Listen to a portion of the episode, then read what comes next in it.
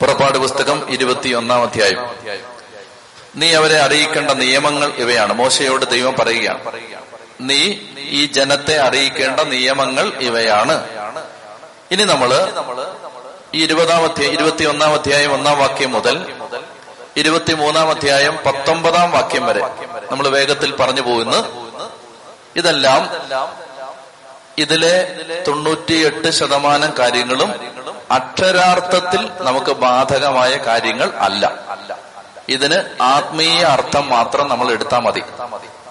അപ്പൊ ഇനി പറയാൻ പോകുന്ന നിയമങ്ങൾ അതിന്റെ പശ്ചാത്തലം മനസ്സിലാക്കണം. അത് നമുക്ക് ബാധകമായ നിയമങ്ങളല്ല. ഉദാഹരണത്തിന് ആട്ടിൻകുട്ടിയെ അതിന്റെ തള്ളയുടെ പാലിൽ വേവിക്കരുത്. നമുക്ക് ബാധകമല്ല എന്ന് പറഞ്ഞാൽ അങ്ങനെയുള്ള ചില നിയമങ്ങൾ വരും. ഇനി വരാൻ പോകുന്ന നിയമങ്ങളൊക്കെ നമുക്ക് വളരെ അപരിചിതമായിട്ട് സ്ട്രെയിഞ്ച് ആയിട്ട് വളരെ അതെന്ത് നിയമമെന്ന് തോന്നും. അപ്പൊ അതുകൊണ്ട് ഞാൻ പറയുകയാണ് ഇതെല്ലാം ഈ നിയമങ്ങളെല്ലാം തന്നെ. ഇവിടെയാണ് സഭ വ്യാഖ്യാനിക്കാൻ വേണം എന്ന് പറയുന്നത്. ഒരു മിനിറ്റ് ഒന്ന് ശ്രദ്ധിക്കാമോ? അതായത് ആളുകൾ തോന്നുന്ന വിധത്തിൽ വേദപുസ്തകം വ്യാഖ്യാനിക്കാൻ പാടില്ല. സഭയുടെ പ്രബോധനാധികാരം ബൈബിൾ വ്യാഖ്യാനിക്കാൻ ചില നിബന്ധനകൾ നൽകുന്നത് അനുസരിച്ച് വേണം ബൈബിൾ വ്യാഖ്യാനിക്കാൻ എന്ന് പറയുന്നത് ഇത്തരം സാഹചര്യങ്ങളിലാണ്. ഉദാഹരണത്തിന് ഇതിലെ ഏതെങ്കിലും ഒരു നിയമം എടുത്തിട്ട് നമ്മൾ നമ്മളത് അനുസരിക്കണമെന്ന് പറഞ്ഞ് ഇത് ബൈബിളിലുള്ളതാണ്. അത് അനുസരിക്കണമെന്ന് പറഞ്ഞാൽ അത് തെറ്റും. അപ്പൊ അതിനാണ് സഭ ബൈബിൾ വ്യാഖ്യാനിക്കാൻ ഉണ്ടാവണം. നിങ്ങളൊരു കാര്യം മനസ്സിലാക്കേണ്ടത്? ചില സഹോദരന്മാര് ചില സഹോദരിമാര് ബൈബിളിൽ നിങ്ങൾ ചെയ്യുന്നത് ബൈബിളിൽ ഉണ്ടോ എന്ന് ചോദിച്ചുകൊണ്ട് വരും. പലരെ ആശയക്കുഴപ്പത്തിലാക്കും അത്. ഇപ്പോ ചില ആളുകൾ പ്രത്യേകിച്ച് പ്രൊട്ടസ്റ്റന്റ് വിഭാഗത്തിൽപ്പെട്ട ആളുകൾ വിശ്വാസികളോട് ചോദിക്കാൻ സാധ്യതയുണ്ട്. അതായത് ഈ പറയുന്ന കാര്യം ബൈബിളിൽ ഉണ്ടോ എല്ലാ വിശ്വാസത്തിനും ബൈബിളിൽ ആധാരമുണ്ട്. എന്നാൽ ചില കാര്യങ്ങൾ ബൈബിളിൽ വ്യക്തമായിട്ട് പറഞ്ഞിട്ടുണ്ടാവണമെന്ന് നിർബന്ധമില്ല. വ്യക്തമായിട്ട് അതായത് ഇങ്ങനെ ചെയ്യണം എന്ന് പറഞ്ഞ് വ്യക്തമായിട്ട് ചില കാര്യങ്ങൾ ബൈബിളിൽ പറഞ്ഞിട്ടുണ്ടാവണമെന്ന് നിർബന്ധമില്ല. അപ്പൊ അവർ പറയുന്നത് ബൈബിളിൽ ഇല്ലല്ലോ. ഉത്തരം ഞാൻ പറയാൻ പോവാണ്. സഭയാണോ ആദ്യം ഉണ്ടായത്? ബൈബിളാണോ ആദ്യം ഉണ്ടായത്? പുതിയ നിയമം എടുത്തു? സഭയാണോ? പുതിയ നിയമം എടുത്തു? സഭയാണോ ആദ്യം ഉണ്ടായത്? ബൈബിളാണോ ആദ്യം ഉണ്ടായത്? ഒരു ബൈബിൾ വെച്ചിട്ട് സഭ ഉണ്ടാക്കിയതാണോ? സഭയ്ക്കകത്ത് ബൈബിൾ എഴുതപ്പെട്ടതാണോ? പറ. ഒരു ബൈബിൾ എടുത്തു വെച്ചിട്ട് ഈ ബൈബിളിൽ പറയുന്ന പോലെ ഒരു സഭ ഉണ്ടാക്കുക അങ്ങനെ സഭ ഉണ്ടാക്കിയതാണോ? ആണോ? അല്ല.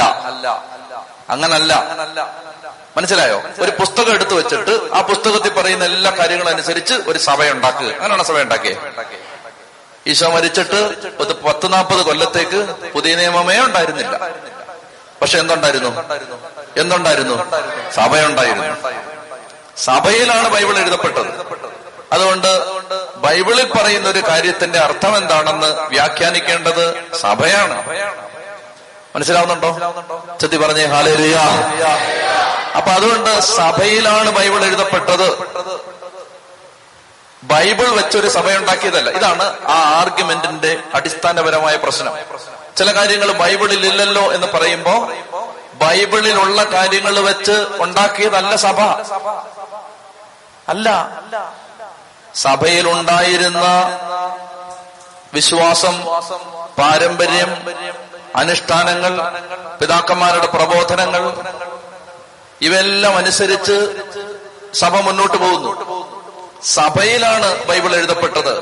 അതായത് ആദ്യകാലത്ത് യേശു മരിച്ചു കഴിഞ്ഞിട്ട് പത്ത് നാൽപ്പത് കൊല്ലത്തേക്ക് പുതിയ നിയമത്തിലെ ഒരു പുസ്തകം എഴുതപ്പെട്ടിട്ടില്ല. പിന്നീട് സഭയിലാണ് ഇത് എഴുതപ്പെടുന്നത്. സഭയിൽ നിലനിന്ന ചില കാര്യങ്ങളെല്ലാം അതുപോലെ എടുത്ത് എഴുതിയിട്ടില്ല ചില ശ്രദ്ധ വേണ്ട കാര്യങ്ങൾ മാത്രമാണ് പരിശുദ്ധാത്മാവ് ചില കാര്യങ്ങൾ ശ്രദ്ധിക്കണം ചിലത് വിട്ടുപോകരുത് ചിലതിന് ഊന്നൽ കൊടുക്കണം. അങ്ങനെയുള്ള കാര്യങ്ങളൊക്കെയാണ് എഴുതി ക്രോഡീകരിച്ചിരിക്കുന്നത്.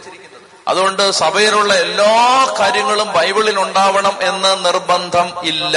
മനസ്സിലാവുന്നോ? മനസ്സിലാവുന്നോ? കാരണം ബൈബിൾ വെച്ചല്ല സഭ ഉണ്ടാക്കിയത് ബൈബിൾ ആദ്യം എഴുതി ദൈവം എന്ത് ചെയ്തു? ഈശോമിശിക്ക് ആദ്യം വന്നിട്ട് ഒരു പേനയും കടലാസും എടുത്ത് ആദ്യം ബൈബിൾ അങ്ങ് എഴുതി. എന്നിട്ട് ശിഷ്യന്മാരോട് പറഞ്ഞു നിങ്ങൾ ഈ ബൈബിൾ വെച്ച് ഇനി എല്ലാം ചെയ്തോളുക. അങ്ങനെയാണോ പറഞ്ഞേ?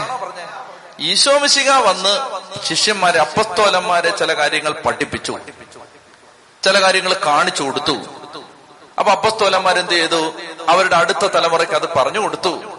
പറഞ്ഞു കൊടുത്ത എല്ലാ കാര്യവും എഴുതിയില്ല. കുറച്ച് കാര്യങ്ങൾ എഴുതി. പരിശുദ്ധാത്മാവ് നിലനിൽക്കണം എന്ന് ബോധ്യപ്പെട്ട ചില കാര്യങ്ങൾ ചില ശ്രദ്ധ വേണമെന്ന് തോന്നിയ കാര്യങ്ങൾ വിശ്വാസത്തിന്റെ ആകത്തുക പ്രധാനപ്പെട്ടത് എല്ലാം എഴുതി. യോഹന്നാൻ വെളിപാട് പുസ്തകം അവസാനിപ്പിക്കുമ്പോ ഇങ്ങനെ പറയും. അതായത് യോഹന്നാൻ യോഹന്നാൻ സുവിശേഷത്തിന്റെ അവസാനം ഇങ്ങനെ പറയും. അതായത് യേശു ചെയ്ത എല്ലാ കാര്യങ്ങളും ഒന്നും ഇവിടെ എഴുതിയിട്ടില്ല. മനസ്സിലാവുന്നുണ്ടോ? അതായത് ഈശോ ചെയ്ത പ്രവർത്തിച്ച എല്ലാ കാര്യങ്ങളും എഴുതിയിട്ടില്ല. എഴുതിയാൽ ലോകത്തെ പുസ്തകങ്ങളൊന്നും അതിന് തികയില്ല എന്നാണ് യോഹന്നാന്റെ സുവിശേഷം ഇരുപത്തിയൊന്നാം അധ്യായം ഇരുപത്തി അഞ്ചാം വാക്യം. യോഹന്നാൻ ഇരുപത്തിയൊന്ന് ഇരുപത്തിയഞ്ച് യേശു ചെയ്ത മറ്റ് പല കാര്യങ്ങളും ഉണ്ട്. അതെല്ലാം എഴുതിയിരുന്നെങ്കിൽ ആ ഗ്രന്ഥങ്ങൾ ഉൾക്കൊള്ളാൻ ലോകത്തിന് തന്നെ സാധിക്കാതെ വരുമെന്നാണ് എനിക്ക് തോന്നുന്നത്. ആരാ പറയുന്നേ? അപ്പസ്തോലനായ യോഹന്നാൻ. യോഹന്നാന്റെ സുവിശേഷം ഇരുപത്തിയൊന്നാം അധ്യായം ഇരുപത്തി അഞ്ചാം വാക്യം. യേശു ചെയ്ത മറ്റ് പല കാര്യങ്ങളും ഉണ്ട്. അതെല്ലാം എഴുതിയിരുന്നെങ്കിൽ ആ ഗ്രന്ഥങ്ങൾ ഉൾക്കൊള്ളാൻ ലോകത്തിന് തന്നെ സാധിക്കാതെ വരുമെന്നാണ് എനിക്ക് തോന്നുന്നത്. അപ്പോ യേശു ചെയ്ത എല്ലാ കാര്യങ്ങളും യേശു പറഞ്ഞ എല്ലാ കാര്യങ്ങളും ബൈബിളിൽ എഴുതപ്പെട്ടിട്ടില്ല. മനസ്സിലാവുന്നോ? പക്ഷെ അതെല്ലാം എവിടുണ്ട്? സഭയിലുണ്ട്.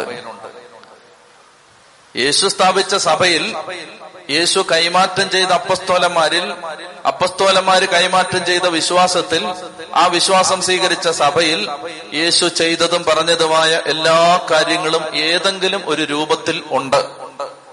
അപ്പോൾ അതുകൊണ്ട് സഭയ്ക്കാണ് ബൈബിൾ വ്യാഖ്യാനിക്കാനുള്ള പ്രബോധന അധികാരം. ഇത്രയും മനസ്സിലായോ? ചെത്തി പറഞ്ഞേ ഹാലേലുയാ അതുകൊണ്ട് പുറപ്പാട് പുസ്തകം ഇരുപത്തി ഒന്നാം അധ്യായം തുറക്കുമ്പോ നമ്മൾ ചില കാര്യങ്ങൾ കാണും കണ്ടിട്ട് ആ അതെന്താണ് നിങ്ങൾ അനുസരിക്കാത്തത്? സഭ പറഞ്ഞിട്ടുണ്ട് പഴയ നിയമത്തിലെ ഏതൊക്കെ കാര്യങ്ങളാണ് നമ്മൾ അനുസരിക്കാൻ ബാധ്യസ്ഥര്? ഏതൊക്കെയാണ് നമ്മൾ അനുസരിക്കാൻ ബാധ്യസ്ഥരല്ലാത്തത്? ഇത് ആരാ പഠിപ്പിക്കുന്നത്? സഭയാണ് പഠിപ്പിക്കുന്നത്. മനസ്സിലാവുന്നുണ്ടോ? അതുകൊണ്ട് ഇനി ഇരുപത്തൊന്നാം അധ്യായത്തിൽ നമ്മൾ വിവരിക്കാൻ പോകുന്ന കാര്യങ്ങൾ പഴയ നിയമ ജനതയ്ക്ക് കർത്താവ് കൊടുത്ത ചില നിയമങ്ങളാണ്. ആ നിയമങ്ങൾ സഭയ്ക്ക് ബാധകമല്ല. ഇനി ഈ നിയമങ്ങൾ ആർക്കാ കൊടുത്തത്? പൊതുജനത്തിന് കൊടുത്തതല്ല. കേൾക്കുന്നുണ്ടോ ഇത്? ഈ വ്യത്യാസം മനസ്സിലാക്കണം. പൊതുജനത്തിന് കൊടുത്തതല്ല ഇനി പറയാൻ പോകുന്ന നിയമങ്ങൾ. മോശയെ സഹായിക്കാൻ വേണ്ടി ആരെയെങ്കിലും നിയമിച്ചോ? മോശ? മോശയുടെ ജോലി ഭാരം കുറയ്ക്കാൻ വേണ്ടി അമ്മായിപ്പന്റെ ഉപദേശം അനുസരിച്ച് ആരെയെങ്കിലും നിയമിച്ചോ? ആരെയാണ് നിയമിച്ചത്? എഴുപത് ന്യായാധിപന്മാരെ നിയമിച്ചു. ജഡ്ജസ് ന്യായാധിപന്മാർ ജഡ്ജിമാർ. എത്ര പേര്? എത്ര പേരെയാണ് നിയമിച്ചത്? എഴുപത് പേര്. അങ്ങനെ എഴുപത് പേരെ നിയമിച്ചു. ആ എഴുപത് പേർക്ക് ന്യായപാലനം നടത്താൻ ദൈവം കൊടുത്ത നിർദ്ദേശങ്ങളാണ് നമ്മൾ ഇനി വായിക്കാൻ പോകുന്നത്. അല്ലാതെ പൊതുജനത്തിന് ചെയ്യാൻ വേണ്ടിയിട്ടുള്ള കാര്യങ്ങളല്ല. ഇനി പറയാൻ പോകുന്ന കാര്യങ്ങൾ കോർട്ടിൽ വിധി പ്രസ്താവിക്കുമ്പോ ജഡ്ജിമാര് മാതൃകയാക്കേണ്ട നിയമങ്ങളാണിത്. ഞാൻ പറയുന്നത് മനസ്സിലാവുന്നുണ്ടോ? അതായത് ഇസ്രായേൽക്കാരുടെ കോടതി ആ കോടതിയിൽ എഴുപത് ന്യായാധിപന്മാര് ജഡ്ജിമാരെ ദൈവം നിയമിച്ചു. ആ ജഡ്ജിമാര് ഒരു കേസ് വരുമ്പോ ഒരു വിധി പ്രഖ്യാപിക്കണ്ടേ? അതിന് മാനദണ്ഡം വേണ്ടേ? ആ നിയമങ്ങളാണിത്. വായിക്കുമ്പോ മനസ്സിലാവും. എബ്രാഹിം അവർ അടിമയെ വിലയ്ക്ക് വാങ്ങിയാൽ അവൻ നിന്നെ ആറു വർഷം സേവിച്ചു കൊള്ളട്ടെ. ഏഴാം വർഷം നീ അവനെ സൗജന്യമായി സ്വതന്ത്രനാക്കണം. അതായത് ഇങ്ങനെയാണ് സാഹചര്യം. കേട്ടാ മതി. വായിച്ചാൽ എല്ലാം കൂടെ നിങ്ങൾ തലകുത്തി വീഴും. കേട്ടാ മതി. അതായത് നമ്മുടെ വീട്ടിൽ ഒരു അടിമയുണ്ടെന്നിരിക്കട്ടെ. ഭാര്യ ഭർത്താവിനെ ഒന്നല്ല ഉദ്ദേശിക്കുന്നത് അടിമ. അടിമയുണ്ടെന്ന് വെച്ചോ. ഈ അടിമയെ ആറ് വർഷം ജോലി ചെയ്ത് കഴിഞ്ഞ് ഏഴാം വർഷം പറഞ്ഞു വിടണം. സ്വതന്ത്രനാക്കണം. ആറ് ദിവസം ജോലി ചെയ്യാം ഏഴാം ദിവസം സാപത്ത്. ആറ് വർഷം കൃഷി ചെയ്യാം ഏഴാം വർഷം സാപത്ത്. എന്ന് പറഞ്ഞ പോലെ ഈ ആറ് ഒന്ന് അത് പഴയ നിയമത്തിന്റെ ഒരു കണക്കാണ്. അപ്പോ ശ്രദ്ധിച്ചിരിക്കണം ആറ് വർഷം അടിമ നിങ്ങളുടെ വീട്ടിൽ പണിയെടുത്തു. അപ്പൊ ഏഴാം വർഷം എന്ത് ചെയ്യണം അടിമയെ? പറഞ്ഞു വിടണം. അപ്പൊ ഏഴാമത്തെ വർഷമായപ്പോ അടിമ പറയാണ് സാറേ ഞാൻ പോകുന്നില്ല. ഞാൻ പോകുന്നില്ല. അതെന്നാ പോവാത്ത? എന്താണ് നീ പോവാത്തത്? അപ്പൊ അടിമ പറയാണ് എനിക്ക് സാറിനെ ഭയങ്കരമായിട്ട് അങ്ങ് ഇഷ്ടപ്പെട്ടു. അപ്പൊ നമ്മൾ പറയാണ് നിനക്ക് സ്വാതന്ത്ര്യം തരാൻ പോവാണ്. നീ പൊക്കോ ഫ്രീ ആയിട്ട് പൊക്കോ. ഇല്ല സാറേ ഞാൻ പോകുന്നില്ല. ഞാൻ ആ ജീവനാന്തം അടിമയായിട്ട് ജീവിച്ചോളാം. അപ്പൊ ആറ് വർഷം നിർബന്ധം കൊണ്ട് അനുസരിച്ച ഈ അടിമ ഏഴാം വർഷം മുതൽ വീട്ടിൽ നിന്ന് പോവാതെ ഇനി യജമാനെ അനുസരിക്കും. നിർബന്ധം കൊണ്ടാണോ? ആണോ? പിന്നെ? സ്നേഹം കൊണ്ട്. ആറു വർഷം അനുസരിച്ചത് നിയമം ഉണ്ടായിരുന്നുകൊണ്ടാണ് നിർബന്ധം ഉണ്ടായിരുന്നത് കൊണ്ടാണ് ഏഴാം വർഷം മുതൽ ഈ അടിമ വിട്ടുപോകാതെ അനുസരിക്കാൻ തയ്യാറാവുകയാണ്. യജമാനനെ ഞാൻ അങ്ങേ സ്നേഹിക്കുന്നു. ഇതാണ് പഴയ നിയമവും പുതിയ നിയമവും തമ്മിലുള്ള വ്യത്യാസം. പഴയ നിയമത്തിൽ ദൈവജനം കൽപ്പനകൾ അനുസരിച്ചിരുന്നത് എന്തിന്റെ പേരിലാണ്? അതെല്ലാം ഞാൻ പറഞ്ഞിട്ടുള്ളതാണ്. എന്തിന്റെ പേരിലാണ്? നിയമം അനുസരിച്ചാൽ അനുഗ്രഹം നിയമം തെറ്റിച്ചാൽ ശിക്ഷ. നിയമം അനുസരിച്ചാൽ അനുഗ്രഹം നിയമം തെറ്റിച്ചാൽ ശിക്ഷ. എന്നാ പുതിയ നിയമത്തിലേക്ക് വരുമ്പോ അനുഗ്രഹമോ ശിക്ഷയോ നോക്കിയല്ല നമ്മൾ നിയമം അനുസരിക്കുന്നത് കർത്താവെ ഞങ്ങൾ അങ്ങേ സ്നേഹിക്കുന്നത് കൊണ്ടാണ് ഞങ്ങൾ നിയമം അനുസരിക്കുന്നത്. ഇതാണ് പഴയ നിയമവും പുതിയ നിയമവും തമ്മിലുള്ള വ്യത്യാസം. ഇതാണ് ഇവിടെ പറയുന്നത്.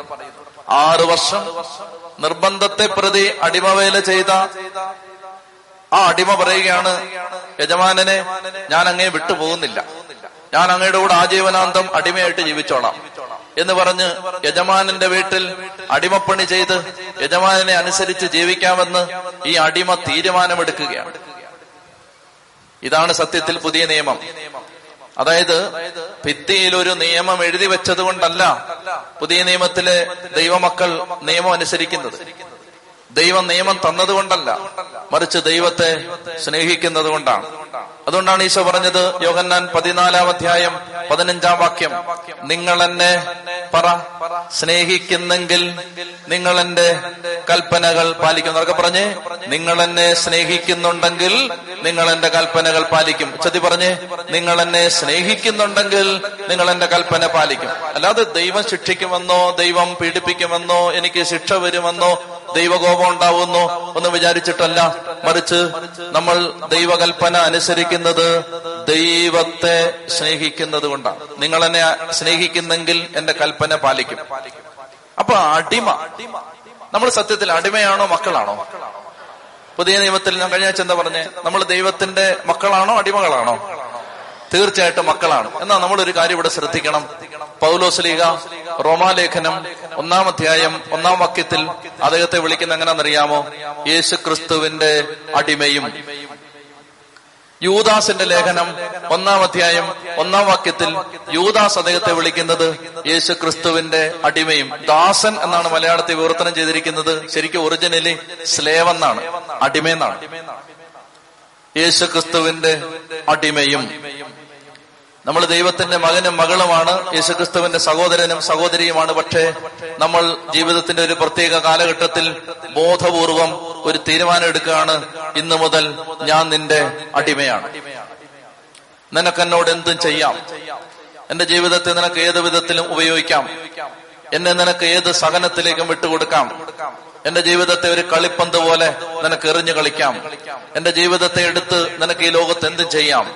കർത്താവെ എന്ത് വന്നാലും ക്ലേശം വന്നാലും ദുരിതം വന്നാലും ആപത്ത് വന്നാലും പട്ടിണി വന്നാലും പീഡനം വന്നാലും ദുരിതം വന്നാലും കർത്താവെ നിന്നോടുള്ള സ്നേഹത്തിൽ നിന്ന് എന്നെ വേർപെടുത്താൻ അതിനൊന്നും പറ്റില്ല എന്ന് പറഞ്ഞ് നമ്മൾ നമ്മുടെ ജീവിതത്തെ ഒരു അടിമയുടെ മനസ്സോടെ ചിലപ്പോൾ സമർപ്പിക്കും. അതിന്റെ പേരാണ് സമർപ്പണ ജീവിതം.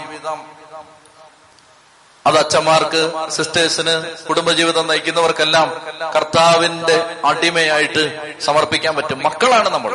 പക്ഷെ ആ മക്കൾ തീരുമാനിക്കുകയാണ് ഞങ്ങൾ മക്കളുടെ ഒരവകാശം എടുക്കാൻ തയ്യാറാവുന്നില്ല. ഞങ്ങൾ നിന്റെ അടിമകളായിക്കൊള്ളാം. ചതി പറഞ്ഞേ ഹാലേലുയാ പ്രിയപ്പെട്ട എന്റെ സഹോദരി സഹോദരന്മാരെ അപ്പോൾ ഇതാണ് ആദ്യം ഇരുപത്തിയൊന്നാം അധ്യായത്തിൽ നമ്മൾ അതിന്റെ ആത്മീയ അർത്ഥമാണ് എടുത്തത്. ആറു വർഷം അടിമപ്പണി ചെയ്തു. ഏഴാം വർഷം സ്വതന്ത്രനാക്കി വിടാൻ തുടങ്ങിയപ്പോ പറയുകയാണ് എനിക്ക് സ്വാതന്ത്ര്യം വേണ്ട. ഞാൻ ഇവിടെ തന്നെ തുടരാൻ പോവുകയാണ്. അപ്പൊ നമ്മളൊരു കാര്യം മനസ്സിലാക്കേണ്ടത് എപ്പോഴും നമ്മൾ നമ്മുടെ അവകാശങ്ങൾ മാത്രം പറഞ്ഞുകൊണ്ടിരിക്കാതെ ഇടയ്ക്കിടയ്ക്ക് കർത്താവിനോട് പറയണം ഞങ്ങൾ നിന്റെ അടിമയായിക്കൊള്ളാം. കർത്താവെ ഞങ്ങളോട് എന്തും ചെയ്തു കൊള്ളുക ഞങ്ങളുടെ ജീവിതത്തെ എങ്ങനെയും എടുത്ത് ഉപയോഗിച്ചുകൊള്ളുക. ഞങ്ങളുടെ ജീവിതത്തെ നിന്റെ ഇഷ്ടത്തിന് മദർ തെരേസ പറഞ്ഞു ഞാനൊരു പെൻസിൽ. ദൈവമേ ജീവിതം ഒരു കടലാസ്. ഞാൻ ഒരു പെൻസിൽ. നിന്റെ കരങ്ങൾ ഈ പെൻസിലിനെ എടുത്ത് നിനക്ക് ഇഷ്ടമുള്ളതെല്ലാം എഴുതിക്കൊള്ളുക. വചനം പറയുന്നു ദൈവമേ എന്നെ നീ എത്ര വേണേലും വളച്ചോ ഓടിക്കാതിരുന്നാ മതി. ബൈബിൾ പറയാണ് എന്നെ എത്ര വേണേലും നീ വളച്ചോ? എന്നെ ഓടിക്കരുത്. അത് തന്നെ ഫ്രാൻസിസ് അസീസി പിന്നെ പറയും ദൈവമേ എന്നെ വളച്ചോളുക. പിന്നീട് ജീവിതത്തിന്റെ ഒരു പ്രത്യേക കാലഘട്ടം കഴിയുമ്പോ വിശുദ്ധം പറയും എന്നെ നീ വളച്ചോളുക. വേണമെങ്കിൽ ഓടിച്ചോളുക. ഓടിച്ചാ ഇപ്പൊ എന്ത്? അതൊക്കെ സമർപ്പണത്തിന്റെ അടുത്തടുത്ത തലങ്ങളാണ്. ആദ്യത്തെ കാലഘട്ടങ്ങളിലെല്ലാം നമ്മൾ മക്കളെന്നൊക്കെ പറഞ്ഞ് അവകാശമൊക്കെ പിടിച്ചു വാങ്ങിച്ചുകൊണ്ടിരിക്കും പിന്നെ പിന്നെ പിന്നെ ആത്മീയ ജീവിതം വളരുമ്പോൾ നമ്മൾ കർത്താവിന്റെ കയ്യിലേക്ക് ജീവിതത്തെ വിട്ടുകൊടുത്തിട്ട് നിനക്ക് ഇഷ്ടമുള്ളത് ചെയ്തോ? ചതി പറഞ്ഞേ ഹാലേലുയാ അങ്ങനെ കൂടി സമർപ്പിക്കണം കുടുംബത്തെ. എപ്പോഴും നമ്മുടെ അവകാശങ്ങൾ മാത്രം പറഞ്ഞുകൊണ്ടിരിക്കാതെ കർത്താവെ ഞങ്ങളുടെ ജീവിതത്തെ എന്ത് വേണമെങ്കിലും ചെയ്തോ? എങ്ങനെ വേണേലും ഉപയോഗിച്ചോ? ഞങ്ങളിതാ തയ്യാറായിരിക്കുന്നു എന്ന് പറയാൻ പറ്റണം. അതാണ് പത്രോസിനോട് ഈശോ പറഞ്ഞത് നീ ചെറുപ്പമായിരുന്നപ്പോൾ ബാക്കി പറ. നീ ചെറുപ്പമായിരുന്നപ്പോൾ ജിമ്മിൽ പോവുകയും കരാട്ടെ പഠിക്കുകയും നീ ചെറുപ്പമായിരുന്നപ്പോൾ എന്താണ്? സ്വയം അരമുറുക്കുകയും നിനക്കിഷ്ടമുള്ളിടത്തേക്ക് പോവുകയും ചെയ്തു. നീ ചെറുപ്പമായിരുന്നപ്പോ നീ സ്വയം അരമുറുക്കി എന്ന് പറഞ്ഞാൽ നീ ഡ്രസ്സൊക്കെ തന്നെ ചെയ്തു. ആരുടെ സഹായം വേണ്ട. നീ ചെറുപ്പമായിരുന്നപ്പോൾ നീ സ്വയം അരമുറുക്കുകയും നിനക്കിഷ്ടമുള്ളിടത്തേക്ക് പോവുകയും ചെയ്തു. എന്നാൽ ഒരു കാലം വരും. മറ്റുള്ളവർ നിന്റെ അരമുറുക്കുകയും നിനക്കിഷ്ടമില്ലാത്തടത്തേക്ക് നിന്നെ നയിക്കുകയും ചെയ്യും. മറ്റുള്ളവർ നിന്റെ അരമുറുക്കും നിനക്കിഷ്ടമില്ലാത്തടത്തേക്ക് നിന്നെ നയിക്കും. ജീവിതത്തിന് രണ്ടു കാലമുണ്ട് കേട്ടോ. ഇത് അറിഞ്ഞിരിക്കണം. ജീവിതത്തിന് രണ്ട് കാലമുണ്ട്. അതായത് സ്വയം നമ്മൾ അരമുറുക്കുകയും നമുക്കിഷ്ടമുള്ളിടത്തേക്ക് പോവുകയും ചെയ്യുന്ന ഒരു കാലം മറ്റുള്ളവർ നമ്മുടെ അരമുറുക്കി നമുക്ക് ഇഷ്ടമില്ലാത്തടത്തേക്ക് നമ്മെ കൊണ്ടുപോകുന്ന ഒരു കാലം. ഇത് സമർപ്പണത്തിന്റെ രണ്ട് ഭാവങ്ങളാണ്. ഉറക്കെ പറഞ്ഞേ ഹാലേലുയാ. നിങ്ങൾക്ക് ഏതാണ് വേണ്ടത്? ആദ്യത്തേതോ രണ്ടാമത്തേതോ? നമുക്ക് രണ്ടും വേണം. രണ്ടും വേണം. അതായത് നമ്മുടെ മക്കൾ എന്ന അവകാശവും വേണം. അതേസമയം നമുക്ക് അടിമകളായിട്ട് മാറാനും പറ്റണം. ഒന്ന് കണ്ണടച്ചേ കരങ്ങൾ സ്വർഗത്തിലേക്ക് ഉയർത്തിക്കേ. ഇപ്പൊ കർത്താവ് ഒരു കൃപ തരും. വിശ്വസിച്ചു? നന്നായിട്ട് വിശ്വസിച്ച് പ്രാർത്ഥിച്ചു? സ്തുതിക്കട്ടെ ഒരു ഇരുപത് പേര് ഇരുപത്തഞ്ച് പേരൊക്കെ സ്വരം കേൾക്കട്ടെ. അതിനം തുറന്ന് എല്ലാം മറന്ന് മടുപ്പ് കൂടാതെ സ്തുതിക്കട്ടെ നിർത്താതെ സ്തുതിച്ചോളുക. ഈശോയെ നന്ദി നന്ദി നന്ദി മഹത്വം. ആരാധന ആരാധന ആരാധന ആരാധന. യേശുവേ നന്ദി ആരാധന ആരാധന ആരാധന ആരാധന ആരാധന. കർത്താവേ നന്ദി മഹത്വം മഹത്വം മഹത്വം മഹത്വം. ഹാലലുയ യേശുവേ നന്ദി. യേശുവേ സ്തുതി. യേശുവേ ആരാധന. അത് നമ്മൾ കാണുന്നത് പുറപ്പാട് ഇരുപത്തൊന്ന് ഒന്ന് മുതൽ പതിനൊന്ന് വരെ വാക്യങ്ങളിലാണ്. ഇനി പന്ത്രണ്ട് മുതൽ ഇരുപത്തിയേഴ് വരെയുള്ള വാക്യങ്ങളിൽ വധശിക്ഷ ആർക്കൊക്കെയാണ് കൊടുക്കേണ്ടത്? ഇതൊന്നും നമുക്ക് ബാധകമല്ല കേട്ടോ. മനസ്സിലായോ? ഇതൊക്കെ പഴയ നിയമത്തിന്റെ നിയമം. അവരുടെ കോടതിയിലെ നിയമം. അവരുടെ സാമാന്യ ജനത്തിന്റെ നിയമമല്ല ഇത്? കോടതിയിലെ നിയമമാണിത്. ആർക്കൊക്കെയാണ് വധശിക്ഷ? എല്ലാം നമ്മൾ വായിക്കേണ്ട കാര്യമില്ല. എല്ലാം വായിച്ച് വെറുതെ സമയം കളയണ്ട. ഞാൻ അതിന്റെ ആശയം പറയാം. ഇതൊക്കെ ഒന്ന് മനസ്സിലാക്കിയിരിക്കണമെന്നേ ഉള്ളൂ. ഒന്ന് മനഃപൂർവമായ കൊലപാതകം ഒരാൾ നടത്തിയാൽ അവനെ തൂക്കി കൊല്ലണം അല്ലെ വെടിവെച്ച് കൊല്ലണം. അല്ലെ മരുന്ന് കുത്തിവെച്ച് കൊല്ലണം. ഇവർ പറയുന്ന അടിച്ചു കൊല്ലണമെന്നാണ്. ഇന്നത്തെ പ്രാകൃതമായ രീതിയാണ്. അടിച്ചു കൊല്ലണം. ഒരുത്തൻ വേറൊരുത്തനെ മനഃപൂർവം കൊന്നാൽ. രണ്ടാമത് വധശിക്ഷ കൊടുക്കേണ്ടത് കിഡ്നാപ്പ് ചെയ്താൽ. ഇപ്പൊ നിങ്ങൾ വിചാരിക്കുകയാണ് ഡാനിയൽ അച്ഛനെ കിഡ്നാപ്പ് ചെയ്തേക്കാം. അപ്പൊ ഞാനിവിടെ ഇരിക്കുന്ന സമയത്ത് സന്ധ്യ വൈകിയ സമയത്ത് നിങ്ങൾ അഞ്ചാറ് ഗുണ്ടകൾ വന്ന് എന്നെ കിഡ്നാപ്പ് ചെയ്തു. അപ്പൊ കിഡ്നാപ്പ് ചെയ്താൽ നിങ്ങൾക്ക് ഈ നിയമം അനുസരിച്ച് നിങ്ങൾക്ക് കിട്ടാൻ പോകുന്ന പണിഷ്മെന്റ് എന്താണ്? വധശിക്ഷയാണ്. കേട്ടോ അതുകൊണ്ട് എന്നെ കിഡ്നാപ്പ് ചെയ്യരുത്. വധശിക്ഷയാണ് നിങ്ങൾക്ക് കിട്ടാൻ പോകുന്നത്. മൂന്നാമത്തേത് മാതാപിതാക്കളെ അടിക്കുകയോ ശപിക്കുകയോ ചെയ്താൽ അവനെ കൊല്ലണം. അങ്ങനെയാണ് നമ്മുടെ നാട്ടിൽ മക്കളെ ഉണ്ടാവത്തില്ലായിരുന്നു ഇതൊക്കെ ഇന്നത്തെ നിയമമായിരുന്നെങ്കിൽ പിള്ളേർ സെറ്റിനൊന്നും കാണാൻ പറ്റില്ലായിരുന്നു. വലിയവരെ കാണാൻ പറ്റത്തില്ല. കാരണം വലിയവരുടെ വേറെ കേസുകൾ വരികയാണ്. അപ്പൊ സത്യത്തിൽ ആൾ കുറഞ്ഞേനെ. പോപ്പുലേഷൻ കുറവായിരുന്നേനെ. ഏതായാലും കിഡ്നാപ്പ് ചെയ്താൽ മാതാപിതാക്കളെ അടിക്കുകയോ മാതാപിതാക്കളെ ശപിക്കുകയോ ചെയ്താൽ അവരുടെ അവർക്കുള്ള ശിക്ഷ എന്താണ്? വധശിക്ഷയാണ്. ഇവിടെ ആണോ നിങ്ങൾ? ഉറങ്ങുവാണോ? അവർക്കുള്ള ശിക്ഷ എന്താണ്? വധശിക്ഷയാണ്. പിന്നെ അടുത്തൊരു നേരം മന്ത്രവാദികളെ കണ്ടാൽ മന്ത്രവാദികളെ പിടിച്ച് അപ്പൊ തന്നെ കൊന്നേക്കണം. മന്ത്രവാദികൾ വല്ലതും ഉണ്ട് ഇതിനകത്ത്? വധശിക്ഷയാണ് നിങ്ങളുടെ നിങ്ങൾക്കുള്ള പണിഷ്മെന്റ് കേട്ടോ? മന്ത്രവാദികൾ. മന്ത്രവാദം ചെയ്യാൻ പോകുന്നവർക്ക് അത് തന്നെയാണ്. അപ്പൊ തന്നെ കൊന്നു കളഞ്ഞേക്കാനാണ് കൽപ്പന. ഇനി അടുത്തത് മൃഗഭോഗം ചെയ്താൽ. മൃഗങ്ങളുമായിട്ട് ഈ പാവം ചെയ്താൽ അവരെയും കണ്ട അപ്പൊ തന്നെ കൊന്നേക്കണം. ഇതൊക്കെയായിരുന്നു അന്നത്തെ നിയമം.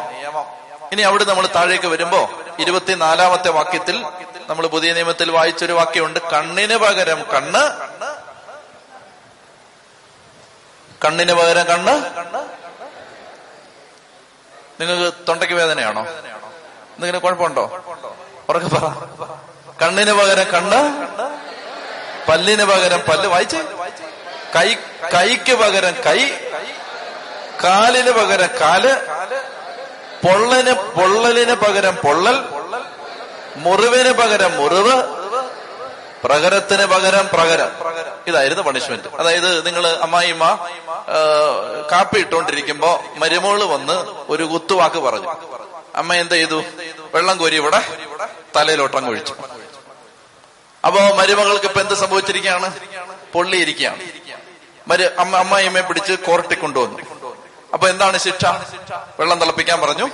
തിളപ്പിച്ച് അമ്മായിമ്മയുടെ മുഖത്ത് അതുപോലെ മരുമകളെ കൊണ്ട് ഒഴിപ്പിച്ചു. പണിഷ്മെന്റ് കഴിഞ്ഞു. അമ്മായിമ്മയെ കണ്ടാൽ ഒരു ശൈലില്ല മരുമകളെ കണ്ടാലും ഒരു ശൈലി. വീട്ടിൽ എല്ലാരും വികൃത മുഖമുള്ളവരായിട്ട് മാറി. അപ്പൊ ഇതാണ് അതായത് കണ്ണിന് പകരം കണ്ണ്. ഇപ്പൊ ഒരാൾ വന്നിട്ട് എന്റെ ഒരു കണ്ണ് അടിച്ചങ്ങ് തകർത്തു. ഞാൻ കോടതിയിൽ ചെന്നു.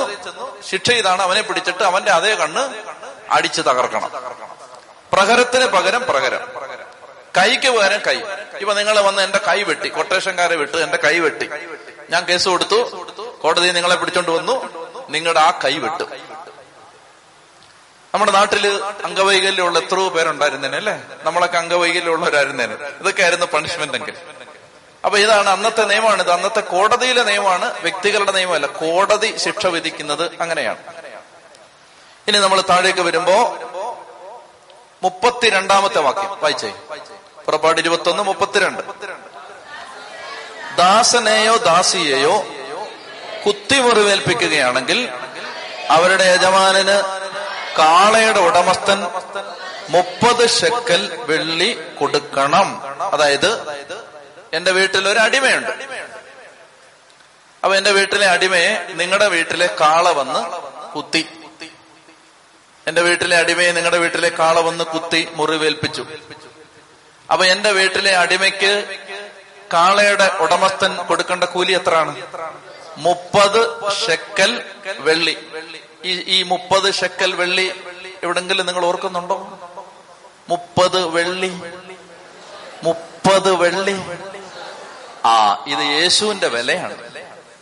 മനസ്സിലായോ? ഈശോയുടെ വിലയാണ്. ഈശോയുടെ വില ഈശോയ്ക്ക് വിലയിട്ടത് അവർ വിലയിട്ട കണ്ടോ? അടിമയ്ക്ക് കൊടുക്കുന്ന കോമ്പൻസേഷന്റെ വിലയാണ് അവർ യേശുവിന് ഇട്ടത് അടിമയ്ക്ക് കൊടുക്കുന്ന നഷ്ടപരിഹാരത്തിന്റെ വില അതാണ് യൂദാസ് യേശുവിന് വേണ്ടി വാങ്ങിച്ചത്. അപ്പൊ അവൻ നമ്മളെ പ്രതി അടിമയായി. അടിമയായിട്ട് മാറി. അപ്പൊ അങ്ങനെ ഒരു പുതിയ നിയമത്തിന്റെ ആപ്ലിക്കേഷൻ അതിനകത്തുള്ളത് കൊണ്ട് അത് ഞാൻ പറയുന്നതേ ഉള്ളൂ. നമുക്കിനി ബാക്കിയൊന്നും വേണ്ട. കാള കുത്തിയതും കഴുത കുത്തിയതും നമുക്ക് വേണ്ട. നിങ്ങളുടെ വീട്ടിൽ കാളയുണ്ടോ? ആ ഉണ്ടെങ്കിൽ പിടിച്ചു കെട്ടി മര്യാദയ്ക്ക് വളർത്തിക്കണം. ഇല്ലെങ്കിൽ വല്ലവരെയും പോയി കുത്തിയാൽ പണിഷ്മെന്റ് വളരെ സിവിയറാണ് ഇതിനകത്ത്. ഇരുപത്തിരണ്ടാമത്തെ അധ്യായം.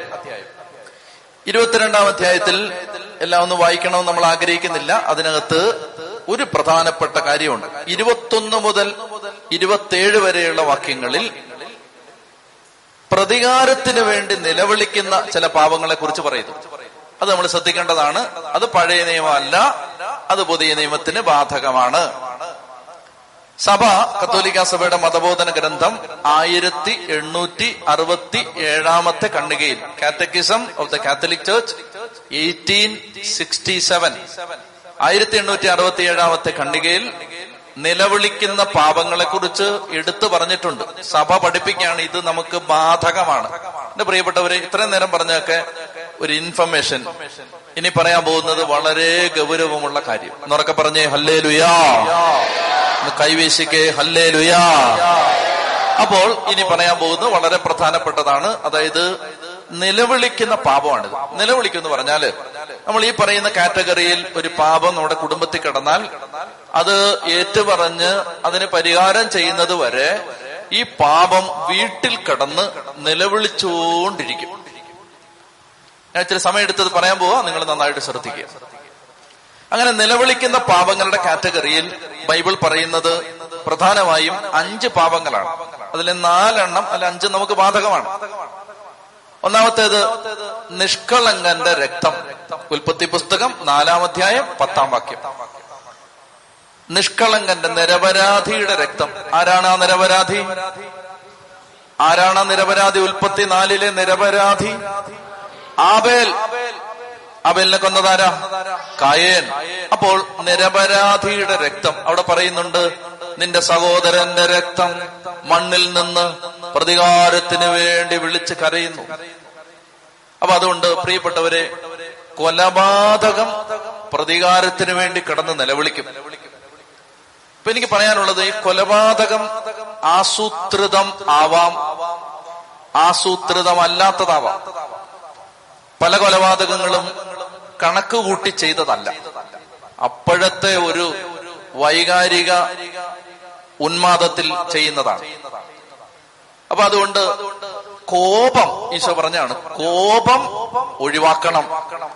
കോപത്തിൽ നിന്ന് കൊലപാതകം ഉണ്ടാവും. ഞാൻ ആദ്യമായിട്ട് ഒരു കൊലപാതക രംഗം കണ്ടത്. കൊല ചെയ്യുന്നല്ല കൊല ചെയ്ത് വളരെ ചെറുപ്പത്തിലാണ് പഠിച്ചുകൊണ്ടിരുന്ന സമയത്ത് ഞാൻ ഒരു സ്ഥലത്ത് ചെന്നപ്പോ അവിടെ ആ പള്ളിയുടെ നിങ്ങൾ താമസിച്ച അച്ഛന്റെ കൂടെ ഞാൻ താമസിക്കുമ്പോ ആ പള്ളിയുടെ തൊട്ടടുത്തൊരു വീട്ടിൽ ഒരു മകൻ അപ്പനെ വെട്ടിക്കൊന്നിട്ടിരിക്കും എന്റെ മനസ്സിൽ ഇപ്പോഴും ഇത് കിടപ്പുണ്ട്. ആ അമ്മയുടെ തല മുറിഞ്ഞു മാറി ചോര ഇങ്ങനെ ഒഴുകി തലയൊക്കെ വെട്ടി പൊളിച്ച് അങ്ങനെ ഒരു ഭ്രാന്തനെ പോലെ ഇവൻ ആ അമ്മയെ വെട്ടിക്കൊന്നു എന്റെ മനസ്സിൽ ഇത് കിടപ്പുണ്ട്. ആ ആ രംഗം കിടപ്പുണ്ട്. അപ്പൊ ഈ മകനാണ് പെറ്റ തള്ളയെ വെട്ടിക്കൊന്നു. മകൻ. കണക്കൂട്ടി ചെയ്തതൊന്നുമല്ല. മകന്റെ വഴിവിട്ട ജീവിതത്തിൽ മനസ്സ് നൊന്ത് എന്നും ഈ മകൻ കള്ളിനും കഞ്ചാവിനും അടിമപ്പെട്ട് വീട്ടിലേക്ക് കയറി വരുമ്പോ ഉപദേശിച്ചു എന്നൊരു തെറ്റാണ് ഈ അമ്മ ചെയ്തത്. അങ്ങനെ ഒരു ദിവസം ഇങ്ങനെ കലി പൂണ്ട് അങ്ങനെ വെട്ടിയതാ. അപ്പൊ ഈ അമ്മയുടെ രക്തം നിരപരാധിയായ അമ്മയുടെ രക്തം നിലവിളിക്കും കിടന്നു.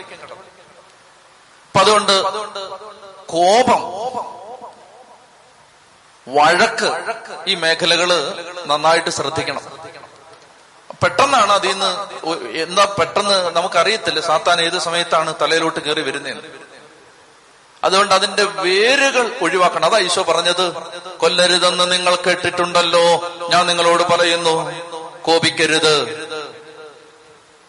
അതുകൊണ്ട് എന്റെ പ്രിയപ്പെട്ട സഹോദരങ്ങളെ കോപിക്കാനുള്ള അവസരങ്ങൾ പരമാവധി ഒഴിവാക്കണം.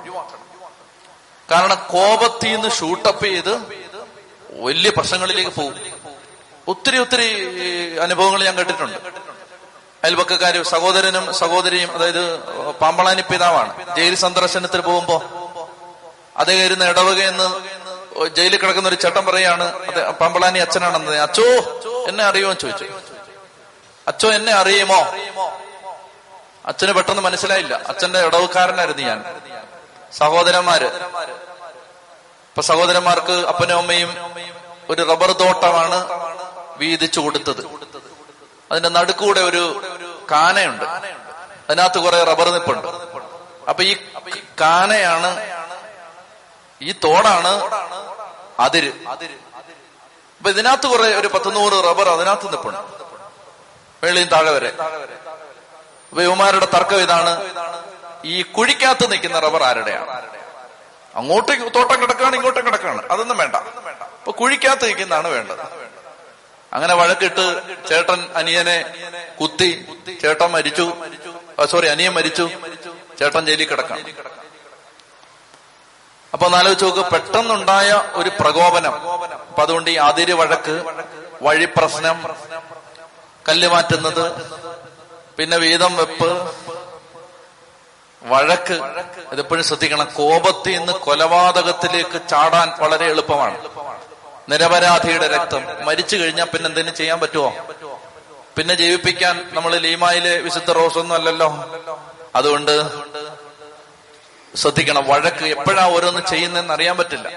ഇന്നത്തെ കാലഘട്ടത്തിൽ കൊലപാതകത്തിന്റെ അരൂപി ശക്തമായിട്ട് ആളുകളിൽ പ്രവർത്തിച്ചുകൊണ്ടിരിക്കുകയാണ്. മനുഷ്യരെ കൊല്ലുന്നതിന് ഒരു മടിയില്ലാതായി മാറുകയാണ്. കൊലപാതകം ഒരു സാധാരണ സംഭവമായി മാറുകയാണ്.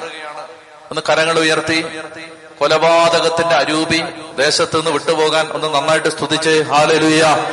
യേശുവേ നന്ദി യേശുവേ മഹത്വം യേശുവേ ആരാധന ആത്മഹത്യ കൊലപാതകം.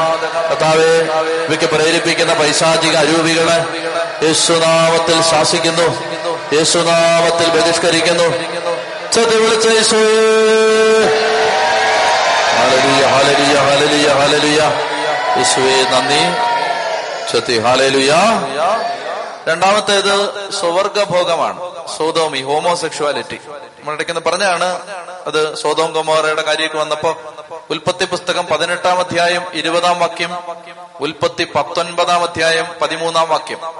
ഉൽപ്പത്തി പതിനെട്ട് ഇരുപത് Genesis eighteen twenty Genesis nineteen thirteen ഉൽപ്പത്തി പതിനെട്ട് ഇരുപത് പത്തൊമ്പത് പതിമൂന്ന്.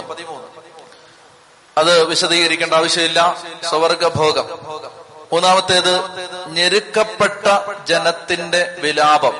അത് ഈജിപ്തിൽ അടിമത്തത്തിൽ കഴിഞ്ഞ ജനം നിലവിളിക്കുമ്പോ ദൈവം പ്രതികാരം ചെയ്യുന്നതാണ്. അത് നമ്മൾ കണ്ടതാണ് പുറപ്പാട് മൂന്നാം അധ്യായം ഏഴ് മുതൽ പത്ത് വരെ.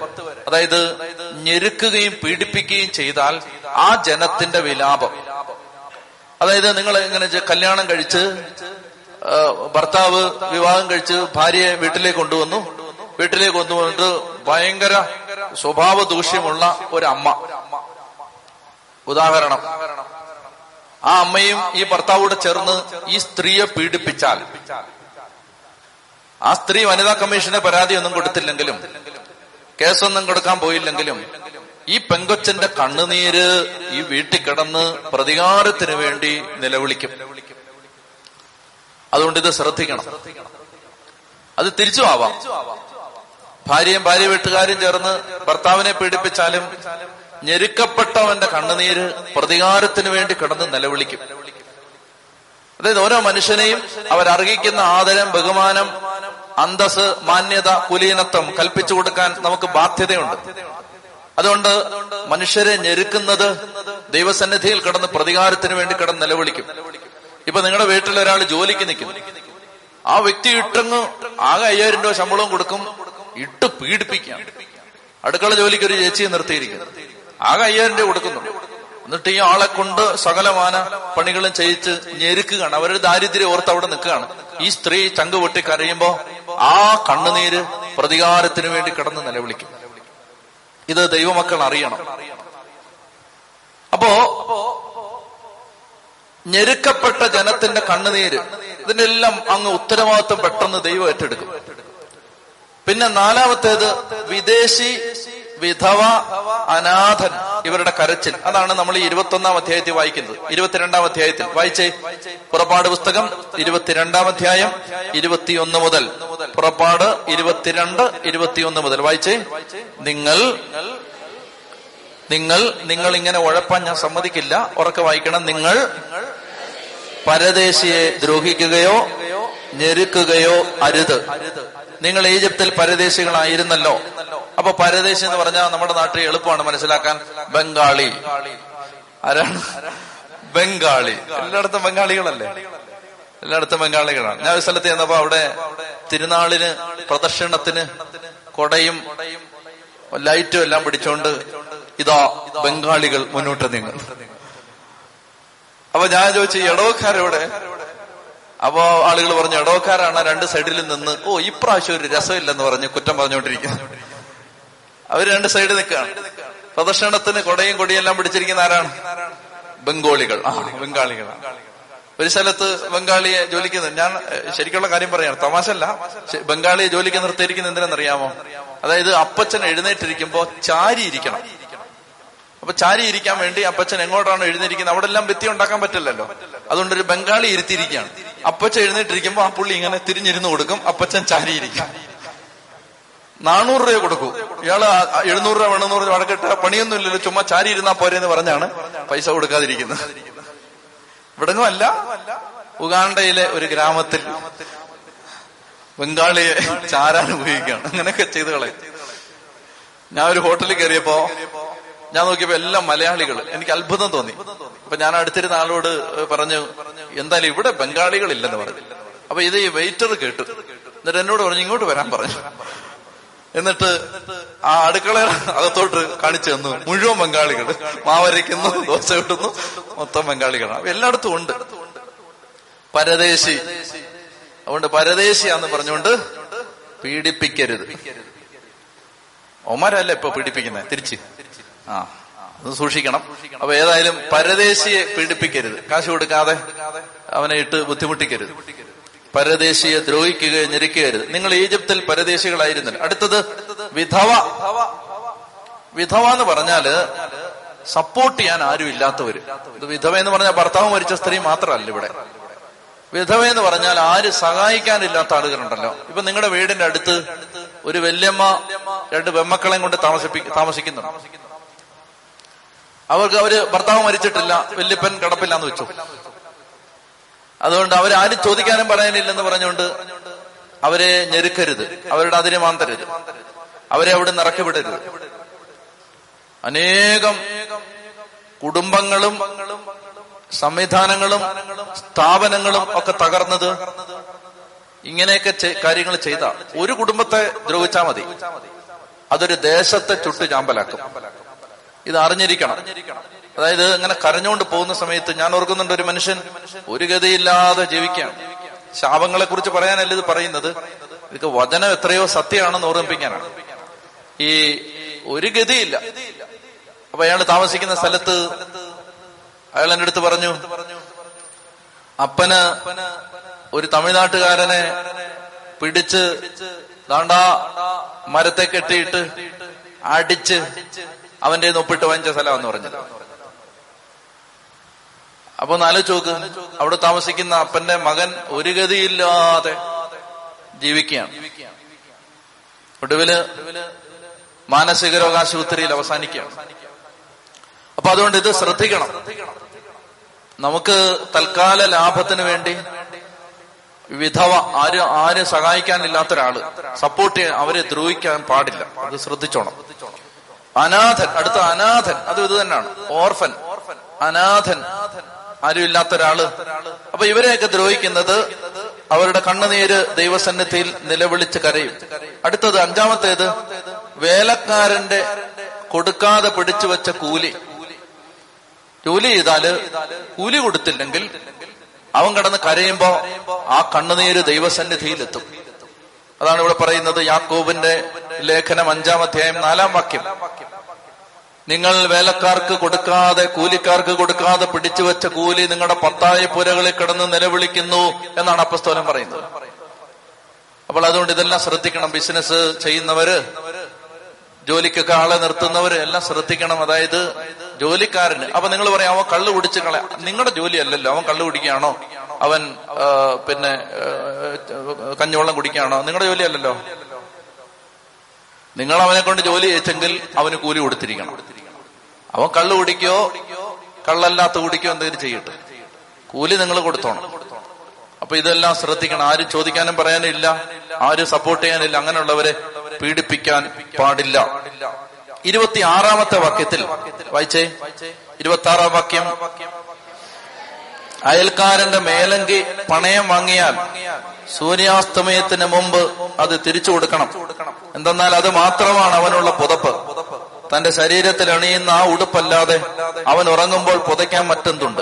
അവൻ എന്നെ വിളിച്ച് കരഞ്ഞാൽ ഞാനത് കേൾക്കും. ഞാൻ കരുണയുള്ളവനാണ്. അതായത് പണ്ടത്തെ പണയ വസ്തുവായിരുന്നു മേലങ്കി. അതായത് നമുക്ക് കാശില്ല. ഇപ്പൊ എനിക്ക് കാശില്ല. ഇപ്പൊ പണമില്ലാത്തതുകൊണ്ട് ഞാൻ പൈസ കിട്ടാൻ വേണ്ടി പെട്ടെന്ന് എന്റെ മേലങ്കി കൊണ്ടുവന്ന് പണയം വെച്ചു. പണയം വെച്ചിട്ട് നൂറ് രൂപ വാങ്ങിച്ചു. എന്നിട്ട് ഞാൻ അതുമായിട്ട് എന്റെ കാര്യങ്ങൾ നടത്തി. രാത്രിയായി. ഭയങ്കര മഴയും തണുപ്പും. ഞാൻ പാവപ്പെട്ടവനാണ്. എനിക്ക് പുതച്ചുറങ്ങാൻ ഈ മേലങ്കേ ഉള്ളൂ. ഈ ഓവർകോട്ടേ ഉള്ളൂ എനിക്ക് പുതയ്ക്കാൻ. ഇപ്പൊ രാത്രി ഞാൻ കടന്ന് കിടുകിടാ വിറയ്ക്കുമ്പോ ദൈവമേ എന്റെ ഗതികേട്. ഞാൻ ഇങ്ങനെ വണയം വെച്ച് എനിക്ക് മേലങ്കി ഇല്ലല്ലോ അതവൻ തിരിച്ചു തന്നില്ലല്ലോ എന്ന് പറഞ്ഞിട്ട് ഞാൻ കരഞ്ഞാൽ തിരിച്ചു കൊടുത്തു. വൈകുന്നേരം ആവുമ്പഴത്തേന് തിരിച്ചു കൊടുത്തോണോ ഈ ആധാരമൊക്കെ വീടിന്റെ ആധാരം സ്വർണം ഒക്കെ പണയം വാങ്ങിച്ച് പൈസ കൊടുക്കുന്ന പലിശയ്ക്ക് കൊടുക്കുന്ന സഹോദരി സഹോദരന്മാര് ഇതൊന്ന് ശ്രദ്ധിക്കുന്ന നല്ലതാണ്. അതായത് ഈ പലിശ കൊള്ളപ്പലിശ ബ്ലേഡ് പലിശ ഒക്കെ വാങ്ങിച്ച് ഓരോരുത്തരുടെ ആധാരവും ഒക്കെ വാങ്ങിച്ചു വെച്ചിട്ടുണ്ട്. ഇതെല്ലാം ശ്രദ്ധിക്കണം പ്രിയപ്പെട്ടവരെ. അവർ പാവങ്ങൾ കടന്ന് കരയും. വീടില്ലല്ലോ ദൈവമേ അധ്വാനിച്ചത് പതിനായിരം രൂപ കിട്ടി പന്ത്രണ്ടായിരം രൂപ പലിശ കൊടുക്കണം എന്നോർത്ത് ചങ്ക് പൊട്ടി കരയുമ്പോ ആ കണ്ണുനീരിന് ദൈവസന്നിധിയിൽ വിലയുണ്ട്. അപ്പൊ നിങ്ങൾ പറയും ഞങ്ങൾ തെറ്റം ചെയ്തിട്ടില്ല. ഞങ്ങൾ ഒരു ആവശ്യ സമയത്ത് അവന് കാശ് കൊടുത്ത് സഹായിക്കല്ലേ ചെയ്തത്? കാര്യമൊക്കെ ശരിയാണ്. പക്ഷെ നീ കൊള്ളപ്പലിശ വാങ്ങിക്കുമ്പോ പാവപ്പെട്ടവന്റെ ആധാരം നിന്റെ വീട്ടിലിരിക്കുമ്പോ അത് പ്രതികാരത്തിന് വേണ്ടി കിടന്ന് കരയും. ഇത് ശ്രദ്ധിക്കണം. ഒന്ന് എഴുന്നേറ്റ് ഇരുപത്തിരണ്ടാം അധ്യായം കഴിഞ്ഞു.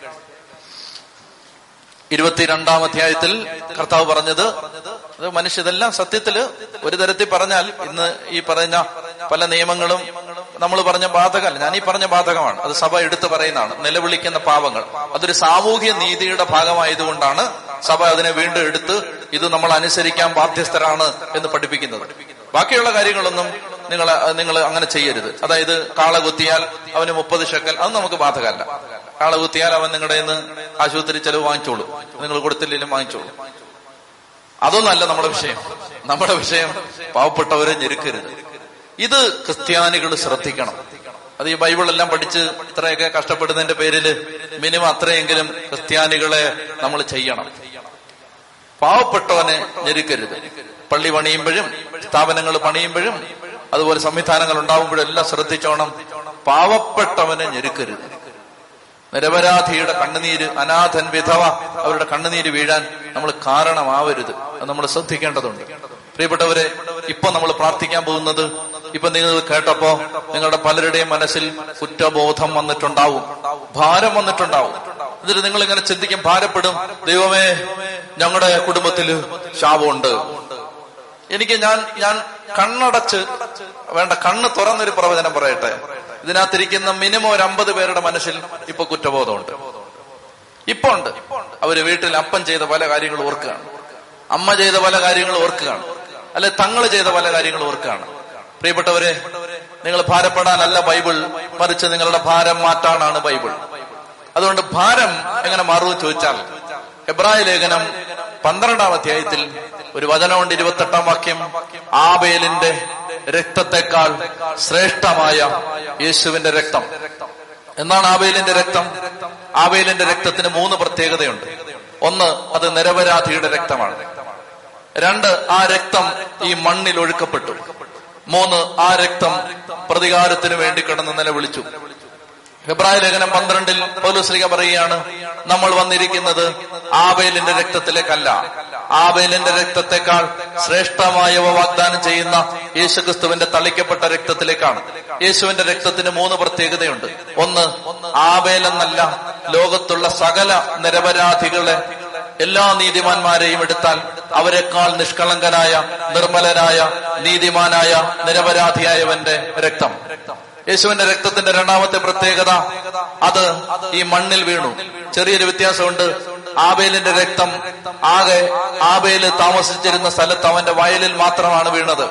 യേശുവിന്റെ രക്തം ആ രക്തത്തിന് അമൂല്യമായ വിലയുള്ളത് കൊണ്ട് ആ രക്തം പ്രപഞ്ചം മുഴുവനാണ് വീണൊഴുകിയത്. യേശു ദൈവമായതുകൊണ്ട് അവന്റെ രക്തം ഒഴുകുന്നത് ഒരു പ്രത്യേക ഇടത്ത് കാൽവരി കുരിശിന്റെ ചുവട്ടിൽ മാത്രമല്ല പ്രപഞ്ചം മുഴുവൻ വ്യാപിച്ച അവന്റെ രക്തം. മൂന്ന് ആവേലിന്റെ രക്തം പ്രതികാരത്തിന് വേണ്ടി കിടന്ന് നിലവിളിച്ചു. യേശുവിന്റെ രക്തം സ്വർഗീയ പിതാവിന്റെ വലതുഭാഗത്തിരുന്ന് നിലവിളിക്കുന്നത് എന്റെ സഹോദരന്മാരുടെ സഹോദരിമാരുടെ ജീവിതത്തിൽ ദൈവമേ പ്രതികാരമുണ്ടാവരുതേ കരുണയുണ്ടാവരുതേ എന്ന് ആബേലിന്റെ രക്തം നിലവിളിച്ചതിന്റെ എത്രയോ പതിന്മടങ്ങ് കോടാനുകൂടി മടങ്ങ് തീവ്രതയിൽ യേശുവിന്റെ രക്തം നമുക്ക് വിടുതലുണ്ടാവാൻ നിലവിളിച്ചുകൊണ്ടിരിക്കുകയാണ് എന്റെ ചോദ്യം നിങ്ങൾ വിശ്വസിക്കുന്നത് ആബേലിന്റെ രക്തത്തിലോ യേശുവിന്റെ രക്തത്തിലോ? നിങ്ങൾ വിശ്വസിക്കുന്നത് യേശുവിന്റെ രക്തത്തിലാണെങ്കിൽ ഞാൻ ഈ പറയുന്ന വചനം നിങ്ങൾക്കും നിങ്ങളുടെ മാതാപിതാക്കൾക്കും പൂർവികർക്കും വേണ്ടി നിങ്ങൾ ഏറ്റുപറയുക. ഉച്ചത്തിൽ ഏറ്റുപറയുക കർത്താവായ യേശുവേ അങ്ങയുടെ പരിശുദ്ധ രക്തം എല്ലാ പാപങ്ങളിൽ നിന്നും എല്ലാ ശാപങ്ങളിൽ നിന്നും എല്ലാ പൈശാചിക ശക്തികളിൽ നിന്നും ഞങ്ങളെ രക്ഷിക്കുന്നുവെന്ന് ഞങ്ങൾ വിശ്വസിക്കുന്നു. കർത്താവായ യേശുവിന്റെ രക്തത്തിന്റെ ശക്തിയാൽ പാപത്തിൽ നിന്ന് ശാപത്തിൽ നിന്ന് പൈശാചിക ശക്തികളിൽ നിന്ന് ഞങ്ങൾക്ക് വിടുതലുണ്ടെന്ന് ഞങ്ങൾ വിശ്വസിക്കുന്നു. ഉച്ചത്തി പ്രാർത്ഥിച്ച് കർത്താവായ യേശുവേ അവിടുത്തെ പരിശുദ്ധ രക്തത്താൽ എല്ലാ പൂർവിക ശാപങ്ങളിൽ നിന്നും ഞങ്ങൾ പുറത്തു കടക്കുന്നുവെന്ന് യേശുവിന്റെ നാമത്തിൽ ഞങ്ങൾ വിശ്വസിക്കുന്നു. കർത്താവായ യേശുവിന്റെ പരിശുദ്ധ രക്തത്താൽ മാതാപിതാക്കളുടെ പൂർവികരുടെ ഞങ്ങളുടെ പാപസ്വാധീനങ്ങളിൽ നിന്ന് ശാപശക്തികളിൽ നിന്ന് വിശ്വാസം വഴിയായി ഞങ്ങൾ പുറത്തു കടക്കുന്നു. ഞങ്ങൾ പുറത്തു കടക്കുന്നു.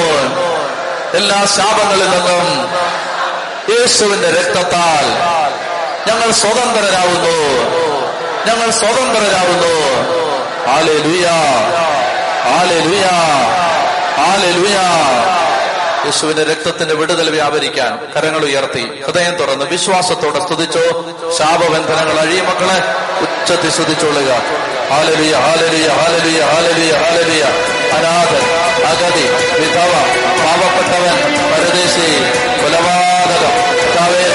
പാവപ്പെട്ടവന്റെ പരദേശിയുടെ അഗതിയുടെ അനാഥന്റെ കണ്ണുനീര്. കൊലപാതകം ലൈംഗിക പാപങ്ങൾ വേലക്കാരിന് കൊടുക്കാതെ പിടിച്ചു വെച്ച കൂലി എരുക്കപ്പെട്ട ജനത്തിന്റെ വിലാപം ഇവയിലേതെങ്കിലും ഞങ്ങളുടെ മേലോ ഞങ്ങളുടെ കുടുംബങ്ങളുടെ മേലോ ഞങ്ങളുടെ പൂർവികരുടെ മേലോ ഞങ്ങളുടെ കുടുംബത്തിൽപ്പെട്ട ആരുടെയെങ്കിലും മേലോ ഒന്ന് വീണിട്ടുണ്ടെങ്കിൽ ആ വേലിന്റെ രക്തത്തെക്കാൾ ശ്രേഷ്ഠമായവ വാഗ്ദാനം ചെയ്യുന്ന യേശുക്രിസ്തുവിന്റെ തളിക്കപ്പെട്ട രക്തത്തിന്റെ ശക്തിയാൽ ഞങ്ങളുടെ കുടുംബങ്ങളിൽ നിന്ന് പാപത്തിന്റെ ശക്തികൾ ശാപത്തിന്റെ ശക്തികൾ പൈശാചിക ശക്തികൾ കൂട്ടത്തോടെ വിട്ടുമാറട്ടെ എന്ന് യേശുവിന്റെ നാമത്തിൽ വിശ്വാസത്തോടെ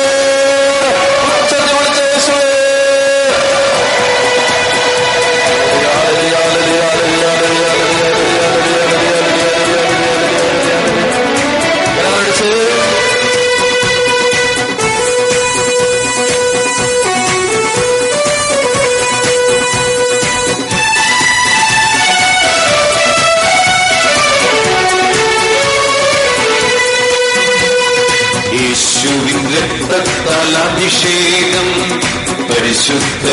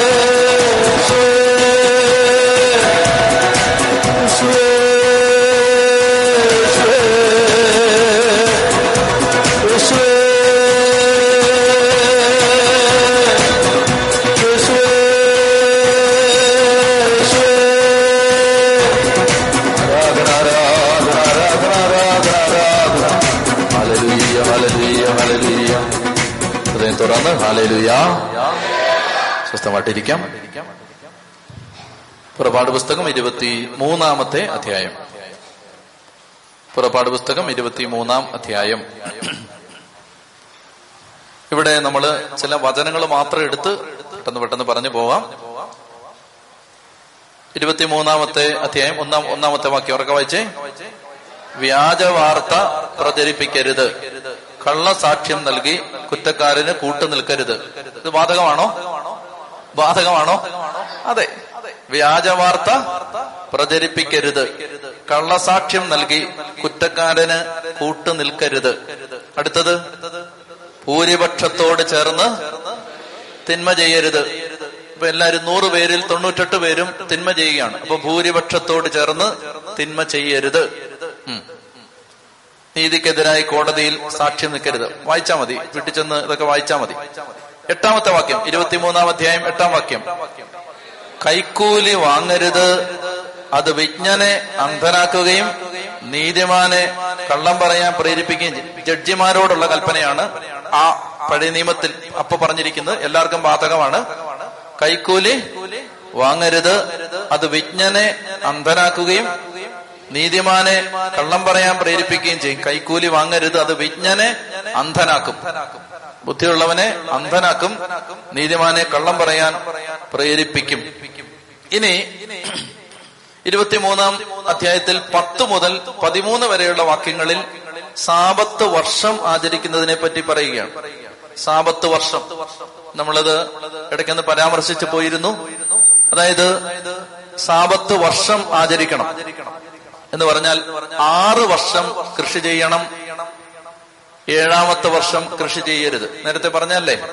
ആറ് വർഷം കൃഷി ചെയ്യാം. ഏഴാമത്തെ വർഷം കൃഷി ചെയ്യരുത്. അപ്പോൾ അങ്ങനെയാണ് ഈ ഭൂമിയുമായി കൃഷിയുമായി ബന്ധപ്പെട്ട് ദൈവം നൽകിയ നിയമം. ആറ് വർഷം കൃഷി ചെയ്യാം ഏഴാമത്തെ വർഷം. നമുക്കിത് ബാധകമല്ല ഇന്ന് ഈ കാലഘട്ടത്തിൽ. അപ്പൊ സാപത്ത് വർഷം അതാണ്. പതിനാല് മുതൽ പത്തൊമ്പത് വരെ വാക്യങ്ങൾ. അത് വായിച്ച് അത് പ്രധാനപ്പെട്ടതാണ്. ഇരുപത്തിമൂന്നാം അധ്യായം പതിനാല് മുതൽ പത്തൊമ്പത് വരെ. എന്റെ ബഹുമാനത്തിനായി വർഷം തോറും മൂന്ന് തവണ നിങ്ങൾ ഉത്സവം ആഘോഷിക്കണം. അതായത് വർഷത്തിൽ മൂന്ന് മഹത്തായ ഉത്സവങ്ങൾ ആചരിക്കണമെന്ന് ദൈവം ഇസ്രായേൽക്കാരോട് കൽപ്പിച്ചിരുന്നു. ആ തിരുനാളുകൾ ഏതൊക്കെയാണെന്ന് നമ്മൾ കാണാൻ പോവാണ്. വായിച്ചേ പുളിപ്പില്ലാത്ത അപ്പത്തിന്റെ തിരുനാൾ ആചരിക്കണം. ഞാൻ കൽപ്പിച്ചിട്ടുള്ളതുപോലെ അബീബ് മാസത്തിലെ ഏഴ് നിശ്ചിത ദിവസങ്ങളിൽ പുളിപ്പില്ലാത്ത അപ്പം ഭക്ഷിക്കണം. എന്നാൽ ആ മാസത്തിലാണ് നിങ്ങൾ ഈജിപ്തിൽ നിന്ന് പുറത്തു വന്നത്. അബീബ് മാസത്തിന്റെ മറ്റൊരു പേരെന്താണ്? ആ നീസാൻ മാസം. അപ്പോ അബീബ മാസത്തിലെ ഏഴ് നിശ്ചിത ദിവസങ്ങളിൽ പുളിപ്പില്ലാത്ത അപ്പം ഭക്ഷിക്കണം. എന്നാൽ ആ മാസത്തിലാണ് നിങ്ങൾ ഈജിപ്തിൽ നിന്ന് പുറത്തു വന്നത്. നമ്മൾ ചിന്തിച്ചാണിത്. എന്റെ മുമ്പിൽ വെറും കൈയോടെ വരരുത്. കർത്താവിന്റെ മുമ്പിൽ വരുമ്പോ വെറും കൈയോടെ വരരുത്. ബൈബിൾ പഠിക്കാൻ വരുമ്പോ വെറും കൈയോടെ എന്താ കൊണ്ടുവരേണ്ടത്? കാശ് ആണോ? കാശല്ല ബൈബിൾ കൊണ്ടുവരണം. നോട്ട്ബുക്ക് കൊണ്ടുവരണം. കർത്താവ് പറയാണ് എന്റെ മുമ്പിൽ വെറും കൈയോടെ വരരുത്. അതായത് എന്ത് കാര്യത്തിന് പോയാലും അത് എന്തിനാ പോകുന്നതെന്നൊന്ന് ചിന്തിക്കണം. പള്ളി പോവാണ്. പള്ളി പോവാണെങ്കിൽ പള്ളി പോകുന്ന പോലെ പോണം. അല്ലെ? പള്ളി പോവാണെങ്കിൽ പള്ളി പോകുന്ന വിധത്തിൽ വേണ്ടേ പോവാൻ? അല്ലാതെ കല്യാണത്തിന് പോകുന്ന പോലെ പള്ളി പോകാൻ പാടുണ്ടോ? ഇല്ല. അതുപോലെ തന്നെ പള്ളി പോകുമ്പോ കുർബാനയ്ക്ക് ഉപയോഗിക്കുന്ന പുസ്തകം പ്രാർത്ഥനാ പുസ്തകം ബൈബിൾ നോട്ട്ബുക്ക് ഇതെല്ലാം എടുക്കണം. ഇതെല്ലാം നമ്മൾ ദൈവത്തെയും ദൈവാരാധനയും ഗൗരവമായി എടുക്കുന്ന അർത്ഥമാണ് ഈ കുഞ്ഞുങ്ങളെ നോക്കിയോ നിങ്ങൾ ഇവരുടെ എല്ലാം കൈ ബൈബിളുണ്ട്. ഈ കുട്ടികളെല്ലാം ബൈബിളുമായി വന്നിരിക്കുകയാണ്. അത് അവർ അവർക്ക് മാതാപിതാക്കൾ അവരുടെ മാതാപിതാക്കളോ അധ്യാപകരോ ഒക്കെ കൊടുത്തൊരു പരിശീലനമാണ്. നിങ്ങൾ ഈ ധ്യാന കേന്ദ്രത്തിൽ വരുമ്പോ ബൈബിളുമായി വരണം. മുതിർന്നവർ ഇത് ചെയ്യണം. നിങ്ങളൊരു കർത്താവിന്റെ ആലയത്തിൽ വരികയാണ് നിങ്ങൾ വേറെ എന്തിനെങ്കിലും വന്നാണോ? വേറെ ഒന്നിനെ നമ്മൾ പ്രോത്സാഹിപ്പിക്കുന്നില്ല. എന്താ പ്രോത്സാഹിപ്പിക്കേണ്ടതെന്ന് അറിയാമോ കർത്താവിന്റെ വചനം. അപ്പൊ അത് കേൾക്കാൻ വരുമ്പോ നിങ്ങൾ അതിന് ചേർന്ന വിധത്തിൽ വരണം. കർത്താവ് പറയണം എന്റെ മുമ്പിൽ വെറും കൈയോടെ വരരുത്. വെപ്രാളപ്പെട്ട് ഓടി പള്ളിയിലോട്ട് വന്ന് എന്തിനാ വന്നതെന്ന് പോലും അറിയാതെ കയറി നിൽക്കരുത് പരിശുദ്ധ കുർബാനയ്ക്ക് വരുമ്പോ ഈ ബലിയിൽ എന്താണ് ഞാൻ അർപ്പിക്കേണ്ടത്? സിസ്റ്റർ മരിയയ്ക്ക് കർത്താവ് കൊടുത്ത ദർശനങ്ങളിൽ ഇങ്ങനെയുണ്ട്. അതായത് ദേവാലയത്തിൽ നമ്മൾ പ്രവേശിക്കുമ്പോ ഓരോ ദേവാലയത്തിന്റെ വാതിൽക്കലും കർത്താവ് ഇങ്ങനെ രണ്ട് കൈ നീട്ടി നിപ്പുണ്ടെന്ന്. ഈശോ രണ്ട് കൈ നീട്ടി നിന്നിട്ട് ഈശോ ചോദിക്കുകയാണ് നീ എന്താണ് ഇന്ന് ബലിയർപ്പിക്കാൻ കൊണ്ടുവന്നത്? അങ്ങനെ ചോദിക്കും. ഇപ്പൊ നമ്മൾ കുർബാന അർപ്പിക്കും. അപ്പൊ ആ സമയത്ത് കർത്താവ് കൈനീട്ട് നിൽക്കും. എന്താ നീ ബലിയർപ്പിക്കാൻ കൊണ്ടുവന്നത്? എന്താ കൊണ്ട് ഫലമൂലാദികളല്ല പണമല്ല. നമ്മൾ കർത്താവിന്റെ കയ്യിൽ നമ്മുടെ ജീവിതം ബലിയായിട്ട് കൊടുക്കണം എന്ന് പറഞ്ഞാൽ ജീവിതത്തിൽ നമ്മുടെ സന്തോഷങ്ങളും സങ്കടങ്ങളും ബലിയായിട്ട് കൊടുക്കണം. അപ്പൊ അത് നമ്മൾ എല്ലാം ഒന്നും എല്ലാവർക്കും ഓർക്കാൻ പറ്റില്ല. പക്ഷെ രണ്ടു മൂന്ന് കാര്യമെങ്കിലും ഓരോ കുർബാനയിലും ബോധപൂർവം സമർപ്പിക്കണം. നമ്മൾ ആദ്യത്തെ പാട്ട് പാടി സ്വർഗാധിപത എന്നുള്ള പാട്ട് പാടി പ്രാർത്ഥിക്കുന്ന സമയത്ത് പുരോഹിതൻ ബലിപീഠത്തിൽ പരിശുദ്ധ കുർബാന ആ ബലിവസ്തുക്കൾ കാഴ്ചവെച്ച് സമർപ്പിച്ച് അവയുടെ മേൽ കർത്താവിന്റെ ആശീർവാദം ഇറങ്ങാൻ ഒരു സമർപ്പണം നടത്തുന്ന സമയമാണ്. ജനത്തിനു വേണ്ടി അവരുടെ നിയമങ്ങൾക്ക് വേണ്ടി പ്രാർത്ഥിക്കുന്ന സമയമാണ്. അപ്പൊ ആ സമയത്ത് നമ്മൾ ഈ ആലയത്തിലായിരുന്നുകൊണ്ട് നമ്മുടെ ജീവിതത്തിൽ കർത്താവിന്റെ കൊടുക്കാൻ എന്താ കൊണ്ടുവന്നത്? അത് കർത്താവിന് കൊടുത്ത് പ്രാർത്ഥിക്കണം. ഓരോ ബലിയിലും ഇത് ഇങ്ങനെ സമർപ്പിക്കണം. അപ്പൊ സമർപ്പണം കൊടുത്ത ബലിയിൽ സംബന്ധിക്കാം. വെറും കൈയോടെ എന്റെ മുമ്പിൽ വരരുത്. ഇവരോട് പറയുന്നത് നിങ്ങൾ വയലിൽ നിന്ന് കൊയ്തെടുത്ത ആദ്യ ഫലവുമായിട്ട് വരണം എന്നാണ്. പറഞ്ഞാൽ പിന്നെ ആളുകൾക്ക് പണക്കാവും. എന്നാലും പറയാം. ഈ ആദ്യ ഫലം ദേവാലയത്തിലേക്ക് കൊണ്ടുവരണം. അതുപോലെ ദശാംശം കൊണ്ടുവരണം.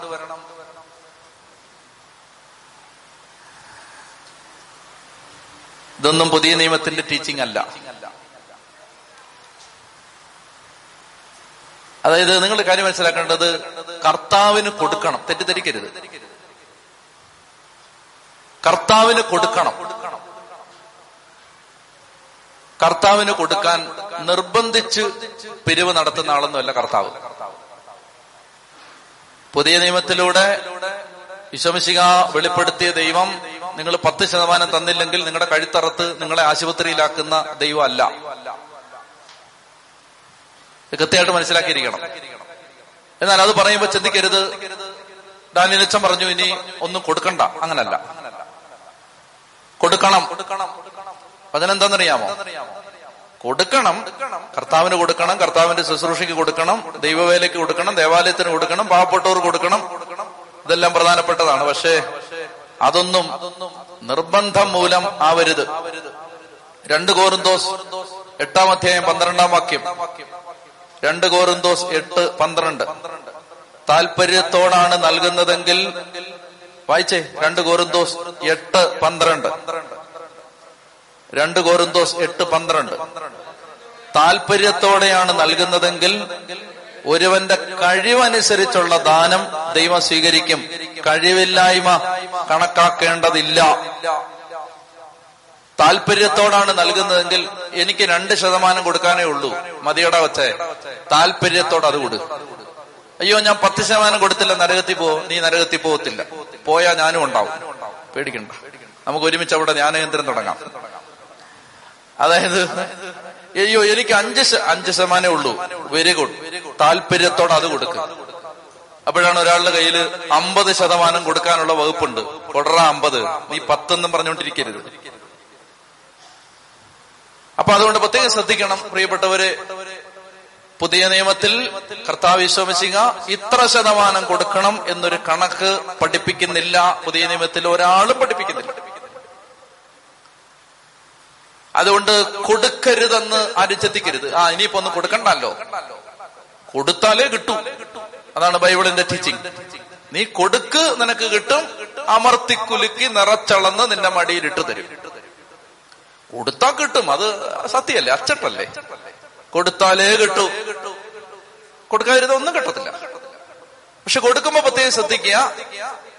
ആരെങ്കിലും വന്ന് നിങ്ങളുടെ കഴുത്തിറക്കുന്നുണ്ട് പത്ത് ശതമാനം എന്ന് പറഞ്ഞുകൊണ്ട് നിങ്ങൾ പേടിക്കണ്ട. എന്റെ പേര് പറഞ്ഞു. ഞാൻ പറയുന്നു പത്ത് ശതമാനം കൊടുക്കാൻ നിങ്ങൾ ബാധ്യസ്ഥരല്ല. നിങ്ങൾക്ക് പത്തല്ലല്ലോ കൊടുക്കാൻ വകുപ്പുള്ളത് അമ്പതാണ്. അപ്പൊ നിങ്ങൾ അമ്പത് കൊടുക്കണം. ആ? എന്നാൽ ഈ പാവപ്പെട്ടവന് പത്തൊന്നും കൊടുക്കാനില്ല. അവന് വല്ലപ്പോഴും ഈ പള്ളി സ്വത്രാഴ്ച ഇടുന്നേ ഉള്ളൂ. മതി കൊച്ചേ അത് മതി. നീ മനസ്സോടെ കൊടുക്ക. മനസ്സോടെ കൊടുക്കുന്നവനെ ദൈവം അനുഗ്രഹിക്കും. എന്നെ അത്ഭുതപ്പെടുത്തുന്ന ഒരു കാര്യം. പറയുമ്പോ ആളുകൾ പണക്കാങ്കിൽ ഞാൻ പറയാം. എന്നെ അത്ഭുതപ്പെടുത്തുന്ന ഒരു കാര്യം ബൈബിളിലെ സകല പഴയ നിയമത്തിലെ ടീച്ചിങ്ങും പഠിപ്പിക്കാത്ത പെന്തക്കൂസുകാരൻ ഈ പത്ത് ശതമാനം പഠിപ്പിക്കുന്ന എന്തിനാന്ന് എനിക്ക് മനസ്സിലാവാത്തത്? അതാണ് എനിക്ക് പിടിപിടിയിട്ടത് അതായത് പഴയ നിയമത്തിലെ എല്ലാം കണ്ടം ചെയ്തു. എല്ലാം കണ്ട എന്നിട്ട് അതെല്ലാം പഴയ നിയമം സഭ പഴയ നിയമത്തിലെല്ലാം പൊക്കിയെടുത്തോണ്ട് നടക്കുന്നു എന്ന് പറഞ്ഞിട്ട് അതെല്ലാം കളഞ്ഞിട്ട് ഈ ദശാംശം മാത്രം എന്തിനാ പൊക്കിയെടുത്തേ? കാശ് കിട്ടാനല്ലേ? അല്ലേ? അതാണ്. അതിന്റെ പിന്നിലുള്ള ഇൻട്രസ്റ്റ് കാശ് മാത്രമാണ്. അതുകൊണ്ട് പ്രിയപ്പെട്ട സഹോദരങ്ങളെ നിങ്ങൾ ദശാംശം കൊടുക്കുന്നവരെ ഞാൻ നിരുത്സാഹപ്പെടുത്തുകയല്ല. അങ്ങനെ എന്നോട് പലരും പറഞ്ഞു അച്ഛാ അച്ഛന്റെ ഈ ടീച്ചിങ് ദോഷം ഉണ്ടാക്കും. ഒരു ദോഷം ഉണ്ടാക്കത്തില്ല. നിങ്ങൾ ഏത് സംവിധാനമാണോ തുടങ്ങിയിട്ടുള്ളത് ദശാംശം ഞെക്കിപ്പിഴിഞ്ഞ് പിരിവെടുത്തില്ലെങ്കിലും ദൈവമാണത് തുടങ്ങിയെങ്കിൽ ദൈവം അത് നടത്തിയിരിക്കും. അതിന് പത്ത് ശതമാനം എന്നും പറഞ്ഞ് കഴുത്ത് നടത്തില്ലെങ്കിലും കിട്ടും. ദൈവമാണത് ആരംഭിച്ചെങ്കിൽ ദൈവം അത് നടത്തി തന്നിരിക്കും. ദൈവമാണത് തുടങ്ങിയെങ്കിൽ ദൈവ ഹൃദയങ്ങൾ തുറന്നിരിക്കും. നീ പത്ത് പ്രതീക്ഷിച്ചിരിക്കുമ്പോ അവൻ നൂറ് കൊണ്ട് തരും. ചതി പറഞ്ഞേ ഹാലേലുയാ പ്രിയപ്പെട്ട സഹോദരങ്ങൾ അതുകൊണ്ട് നിങ്ങൾ കൊടുക്കണം. ഒരിക്കലും എന്നെ തെറ്റിദ്ധരിക്കരുത്. ഞാൻ പറഞ്ഞത് തെറ്റായിട്ട് വ്യാഖ്യാനിക്കരുത്. കൊടുക്കരുതെന്ന് ഞാൻ പറഞ്ഞിട്ടില്ല കൊടുക്കണം. കൊടുക്കണമെന്നാണ് പുതിയ നിയമത്തിന്റെ പ്രബോധനം. പത്ര പക്ഷേ ഇത്ര ശതമാനം എന്നൊന്നുമില്ല. കൊടുക്കണം. അത് കൊടുത്താലേ കിട്ടും. ദൈവമക്കൾ പരസ്പരം തങ്ങൾക്കുള്ളവ പങ്കുവെക്കണം. ഇത് കർത്താവിന് സ്വീകാര്യമായ ആരാധനയാണ് എന്നൊക്കെയാണ് പൗരസ്ലിക പഠിപ്പിക്കുന്നത്. നിങ്ങൾക്കുള്ളത് പങ്കുവെക്കണം. കൊടുക്കണം. കൊടുക്കും തോറും വർദ്ധിക്കും. അമർത്തിക്കുലുക്കി നിറച്ചളന്ന് കർത്താവ് മടിയിലിട്ട് തരും. എന്നാൽ അപ്പോൾ നിങ്ങൾ ശ്രദ്ധിക്കണം നിങ്ങൾക്ക് പത്ത് ശതമാനം വെച്ച് കൊടുക്കാൻ നിങ്ങൾക്ക് പറ്റുമെങ്കിൽ കൊടുക്കുക പതിനഞ്ചാ കൊടുക്കാൻ പറ്റുമെങ്കിൽ നീ അത് കൊടുക്കണം. ഇരുപതാണെങ്കിൽ അത് കൊടുക്കണം. നിനക്ക് അമ്പത് ശതമാനമാണ് കൊടുക്കണമെങ്കിൽ കൊടുക്കണം. ഇനി നിനക്ക് മുഴുവൻ കൊടുക്കാനാണ് ദൈവം മനസ്സിരുന്നെങ്കിൽ മുഴുവൻ കൊടുക്കണം. ഇനി അതല്ല ദൈവം നിനക്ക് തന്ന നിന്റെ സമ്പത്തിന്റെ അവസ്ഥയനുസരിച്ച് നിനക്ക് നീ ഒന്ന് ആലോചിച്ച് നോക്കിയേ ഞാൻ ഞാൻ അതായത് നിനക്ക് നീ ഇപ്പൊ ലോൺ എടുത്ത് നിനക്ക് പന്ത്രണ്ടായിരം രൂപ ശമ്പളമുണ്ട്. നീ ലോൺ എടുത്ത് പതിനൊന്നായിരം രൂപയും നിനക്ക് പതിനൊന്നായിരം രൂപയും നിനക്ക് ലോൺ അടയ്ക്കാനേ ഉള്ളൂ. ബാക്കി ആയിരം രൂപയും വെച്ചുള്ളൂ പന്ത്രണ്ടായിരത്തിന്റെ ദശാംശം കൊടുക്കുമ്പോൾ ആയിരത്തി ഇരുന്നൂറ് രൂപ കൊടുക്കണം. മനസ്സിലായോ? നിനക്ക് ആയിരം രൂപയേ ഉള്ളൂ അരി വാങ്ങിക്കാൻ. നീ അത് കൊടുക്കണ്ട. ഞാൻ പറയുന്നു നീ കൊടുക്കണ്ട.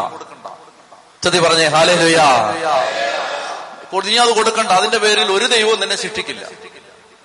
നീ ആദ്യം നിന്റെ ലോൺ അടച്ചു തീർന്നു. നിനക്ക് നിവൃത്തിയുണ്ടെങ്കിൽ നിനക്ക് ഒരു രൂപയെ കൊടുക്കാനുള്ളൂ ഒരു രൂപ. ആയിരം രൂപയ്ക്ക് നീ അരി വാങ്ങിച്ച പിള്ളേർക്ക് കൊടുത്തു. നിനക്ക് ഒരു രൂപയെ കൊടുക്കാനുള്ളൂ ഒരു രൂപ.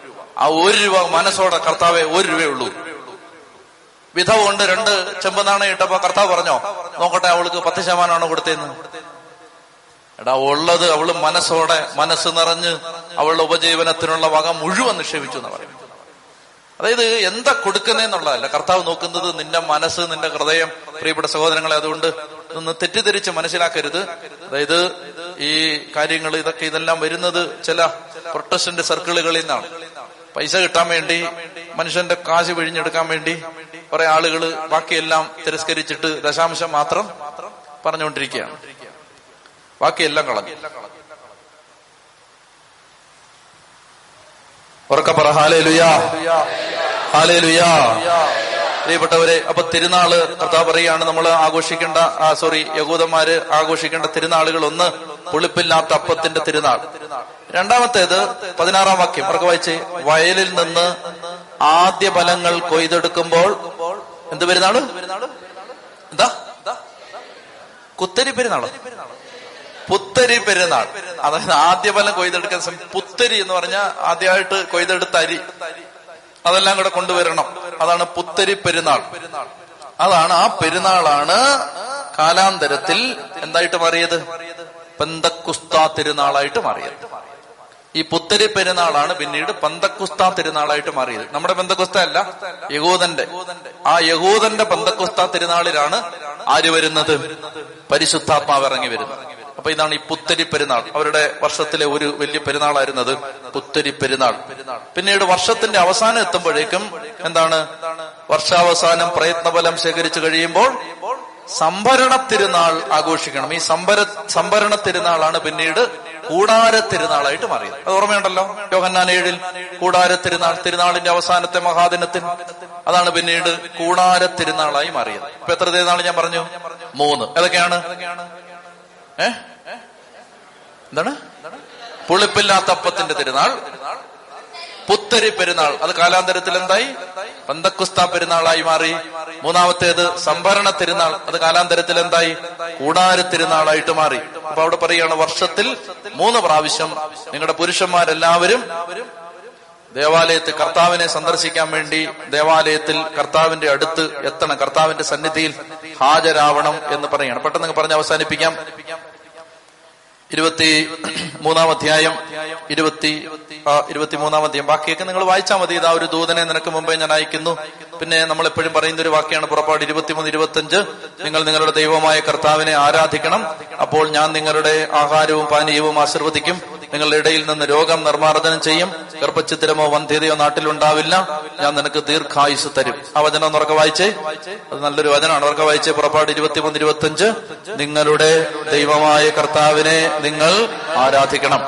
അപ്പോൾ ഞാൻ നിങ്ങളുടെ ഭക്ഷ്യവും പാനീയവും ആശീർവദിക്കും. നിങ്ങളുടെ ഇടയിൽ നിന്ന് രോഗം നിർമ്മാർജനം ചെയ്യും. ഗർഭഛിദ്രമോ വന്ധ്യതയോ നാട്ടിൽ ഉണ്ടാവുകയില്ല. നിനക്ക് ഞാൻ ദീർഘായുസ് തരും. എന്നോടൊക്കെ വായിച്ചേ. നിങ്ങൾ നിങ്ങളുടെ ദൈവമായ കർത്താവിനെ ആരാധിക്കണം. അപ്പോൾ ഞാൻ നിങ്ങളുടെ ഭക്ഷ്യവും പാനീയവും ആശീർവദിക്കും. നിങ്ങളുടെ ഇടയിൽ നിന്ന് രോഗം നിർമ്മാർജനം ചെയ്യും. ഗർഭഛിദ്രമോ വന്ധ്യതയോ നാട്ടിൽ ഉണ്ടാവില്ല. ഞാൻ നിനക്ക് ദീർഘായുസ് തരും.